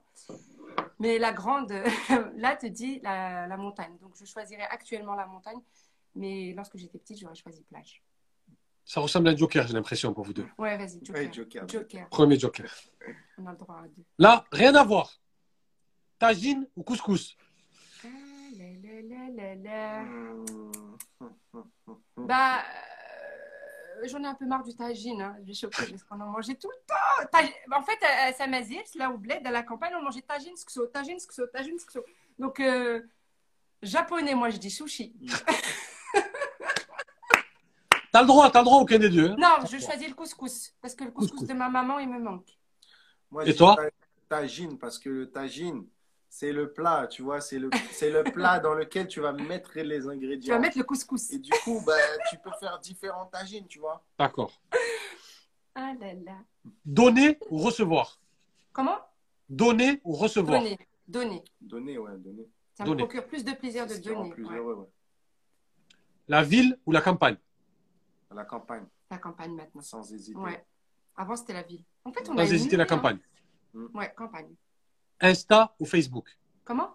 Instagram ou Facebook? Bah, Insta. Facebook, c'est ça y est, c'est dinosaure. C'est fini. Ça y Il n'y a, plus rien. Vous n'avez pas de- plus de compte Facebook? Si, on a, mais Ah. on est moins. Et alors, vous avez votre public Facebook quand même Ah. Ils nous entendent pas. Je ne Non, les mettrai pas fait, sur on- Facebook. Non, non, non, on mais plus- en fait, on, est plus sur Insta, la vérité. Ah, je plaisante, oui. Même moi, même moi. Plus, en fait, on a l'impression que Il y a plus Insta, sur euh, euh, Facebook, c'est la rue. Et Insta, c'est plus cocooning, tu vois, c'est le Ouais. près des gens. Facebook, c'est tu sais, c'est- c'est c'est Châtelet-Léal, c'est Ouais. la place publique, tu vois. Là, j'ai une couscous gras de RBF, Dada. Nouveau plat que je viens d'inventer. Dinosaure. Rien à voir. hein. Manger ou dormir? Dormir. Ah oui, dor- moi j'ai. Ah là là, dormir. ouais, Faut que je rattrape toutes les années là qui me manquent. hein. Manger. Ouais. Pour Mika. Ah oui, Ouais, oui, ouais. lui, manger. hein. Religion ou spiritualité? Spiritualité. Vous l'avez dit en même temps. Magnifique. Ouais. Ouais, parce, Parce que, que ça pour intègre. moi, pour, Pour moi, moi, ça intègre. pour moi, en fait, Si t'as pas de euh, spiritualité, c'est une coquille vide. la spiritualité, c'est le cœur. Bah et oui. la religion, elle habite ta spiritualité, tu vois. Et c'est ça que l'erreur que font beaucoup de. Si t'as que la, la- le rituel sans le, rituel. spirituel, en fait, c'est comme une coquille vide, tu vois. Après, qu'est-ce que tu appelles religion, toi? Peut-être que tu as une définition différente de la nôtre. Mm. Mais moi, tout ce qui est rituel n'a aucun sens, il n'y a aucune spiritualité, en fait. Pour la... D'accord. Machallah. Alors, cette- là, là, là, on est à la dernière question. C'est la question que j'ai écrite juste à l'heure quand je, je préparais l'émission. Enfin, je repeaufinais un petit peu les questions. J'aime bien ce jeu. Alors, repas en famille ou repas en tête à tête En... en famille. Ah, si je dois choisir, dire pour toute ma vie, je fais que de repas. euh, Non, non, non. Là, Ah. maintenant. J'essaie de Repas famille, tête à tête. Ouais, ouais, là, t'es parti loin, là. Moi, je dirais en, en famille, En tu famille, vois. ouais. En famille. En Ouais, famille, famille. ouais. Ouais. Mais Ben, vous c'est pas- bien aussi les repas en couple, euh, tranquille. euh, Ah, j'imagine, bien amoureux. sûr. Avec la petite rose orange au milieu. Oh. Non, je plaisante. Ah, voilà. Là, maintenant, Alors- elle, est, elle est devenue rouge, la Ouais. rose. Elle est devenue. Ah, avec le temps, T'as elle, a changé de couleur, Avec bien sûr. Ah oui, avec le temps. Mm. Inch'Allah, qu'elle ne fane jamais. Ah, Alors, je fais une petite annonce toujours à la fin de l'émission. Mm. Alors, on a une sœur qui s'appelle Asia, qui est atteinte d'une maladie, la myopathie. Ce sont les muscles qui sont atrophiés. Et cette demoiselle est une battante, une vraie musulmane, une battante, je le répète à chaque fois. Elle est étudiante. Elle a son appartement, il lui a aménagé un appartement, elle étudie. Et elle a besoin de notre aide, car elle a fait le devis pour un bras robotisé. Parce que je vous explique, Mina, euh, Michael, que quand elle se trouve en face d'un ascenseur, il faut qu'elle attende quelqu'un qui lui appuie sur l'ascenseur. Dans son appartement, pour ouvrir le frigo, il faut que quelqu'un lui ouvre le frigo. Mais avec ce bras, elle pourra ouvrir le frigo seule, appuyer sur l'ascenseur, parce qu'elle aspire à l'indépendance. La cagnotte qu'elle a, qu'elle a mis en place, elle et sa famille, elle a vraiment stagné. Vraiment, vraiment stagné. Elle avait bien pris, et là, elle a stagné. Et j'aimerais vraiment la générosité des musulmans, car comme on dit, aucune aumône n'a réduit une richesse. Exactement. faut le savoir. Exactement. Donc, j'aimerais que vous le partagiez sur votre compte, sur le mien, Avec et euh, je vais le mettre sur, le, sur mon compte, je vais le mettre. Et n'oubliez pas que l'émission, vous pouvez l'avoir en podcast à partir de demain, sur YouTube à partir d'après-demain. Donc, à chaque fois, je mettrai le lien. Et on va essayer, Inch'Allah, euh, comme on peut, 5 euros, 10 euros, 20 euros, peu importe. Mais on va essayer de l'aider car c'est notre sœur. Et n'oubliez pas que les musulmans sont des frères et sœurs. C'est comme si tu étais notre sœur de sang, c'est la même chose. Bien Voilà, c'était l'annonce que je voulais faire. Vous voulez dire un dernier mot peut-être avant la fin? Bah, écoute, Ah, tu peux nous transmettre euh, les. Oui. Tu nous transmettras toutes les données. Le lien, bien sûr. Qu'Allah la facilite, qu'Allah lui accorde un la pote, un, guérison. j'ai un C'est pote, un ami d'enfance, Ben Ali, euh, pareil, tu vois, on a grandi ensemble, il joue au foot avec nous, et plus les années ont passé, tu vois, plus euh, sa, sa, sa maladie s'est manifestée, tu vois, et euh, bon, fauteuil roulant, etc. Maintenant, il peut, il peut même plus lever les bras et tout, tu vois ce que je veux dire. Donc, euh, ça me touche particulièrement, tu vois. Donc, euh, avec grand plaisir, moi, je Bien partage ça. En tout cas, merci énormément. Moi, j'ai passé un super moment. Je me suis régalé. Ah bah, nous pareil, aussi, hein. Votre histoire très inspirante. Euh, elle a inspiré tout le monde. Pardon? On s'est lâché sur pas mal. Non, c'est le principe, tu chaud. bien, C'est parce que Mm. parce que t'es t'es, t'es quelqu'un de très accueillant, quelqu'un. On a vraiment le Ouais, feeling est belle, super bien passé. Une belle énergie. Ouais. euh, tu. Merci beaucoup. Ouais, ouais. Merci, c'était avec le cœur, c'était honnête et sincère. C'était vraiment un régal. Vous nous avez inspiré. Et derrière ça, vous nous avez inspiré. Moi, je réfléchis à mes projets. Vous étiez insp- réellement inspirant. Et je sens que tout le monde, à travers les, les, les commentaires, je l'ai ressenti. Merci énormément. C'était un honneur et un plaisir de vous recevoir. Et la porte est grande ouverte. Vous pouvez revenir quand vous voulez. Barakallahu fikoum. Merci beaucoup. Merci beaucoup. Nous qui Et merci à tout le monde d'être resté aussi tard. Merci à tout le monde Merci pour votre participation. Désolée si on n'a pas vu des questions ou autres. Ouais. Non, c'est pas, ils ont l'habitude. Ils ont l'habitude de, de ça a cette été un plateforme. plaisir, euh, en tout cas, de, de partager avec vous.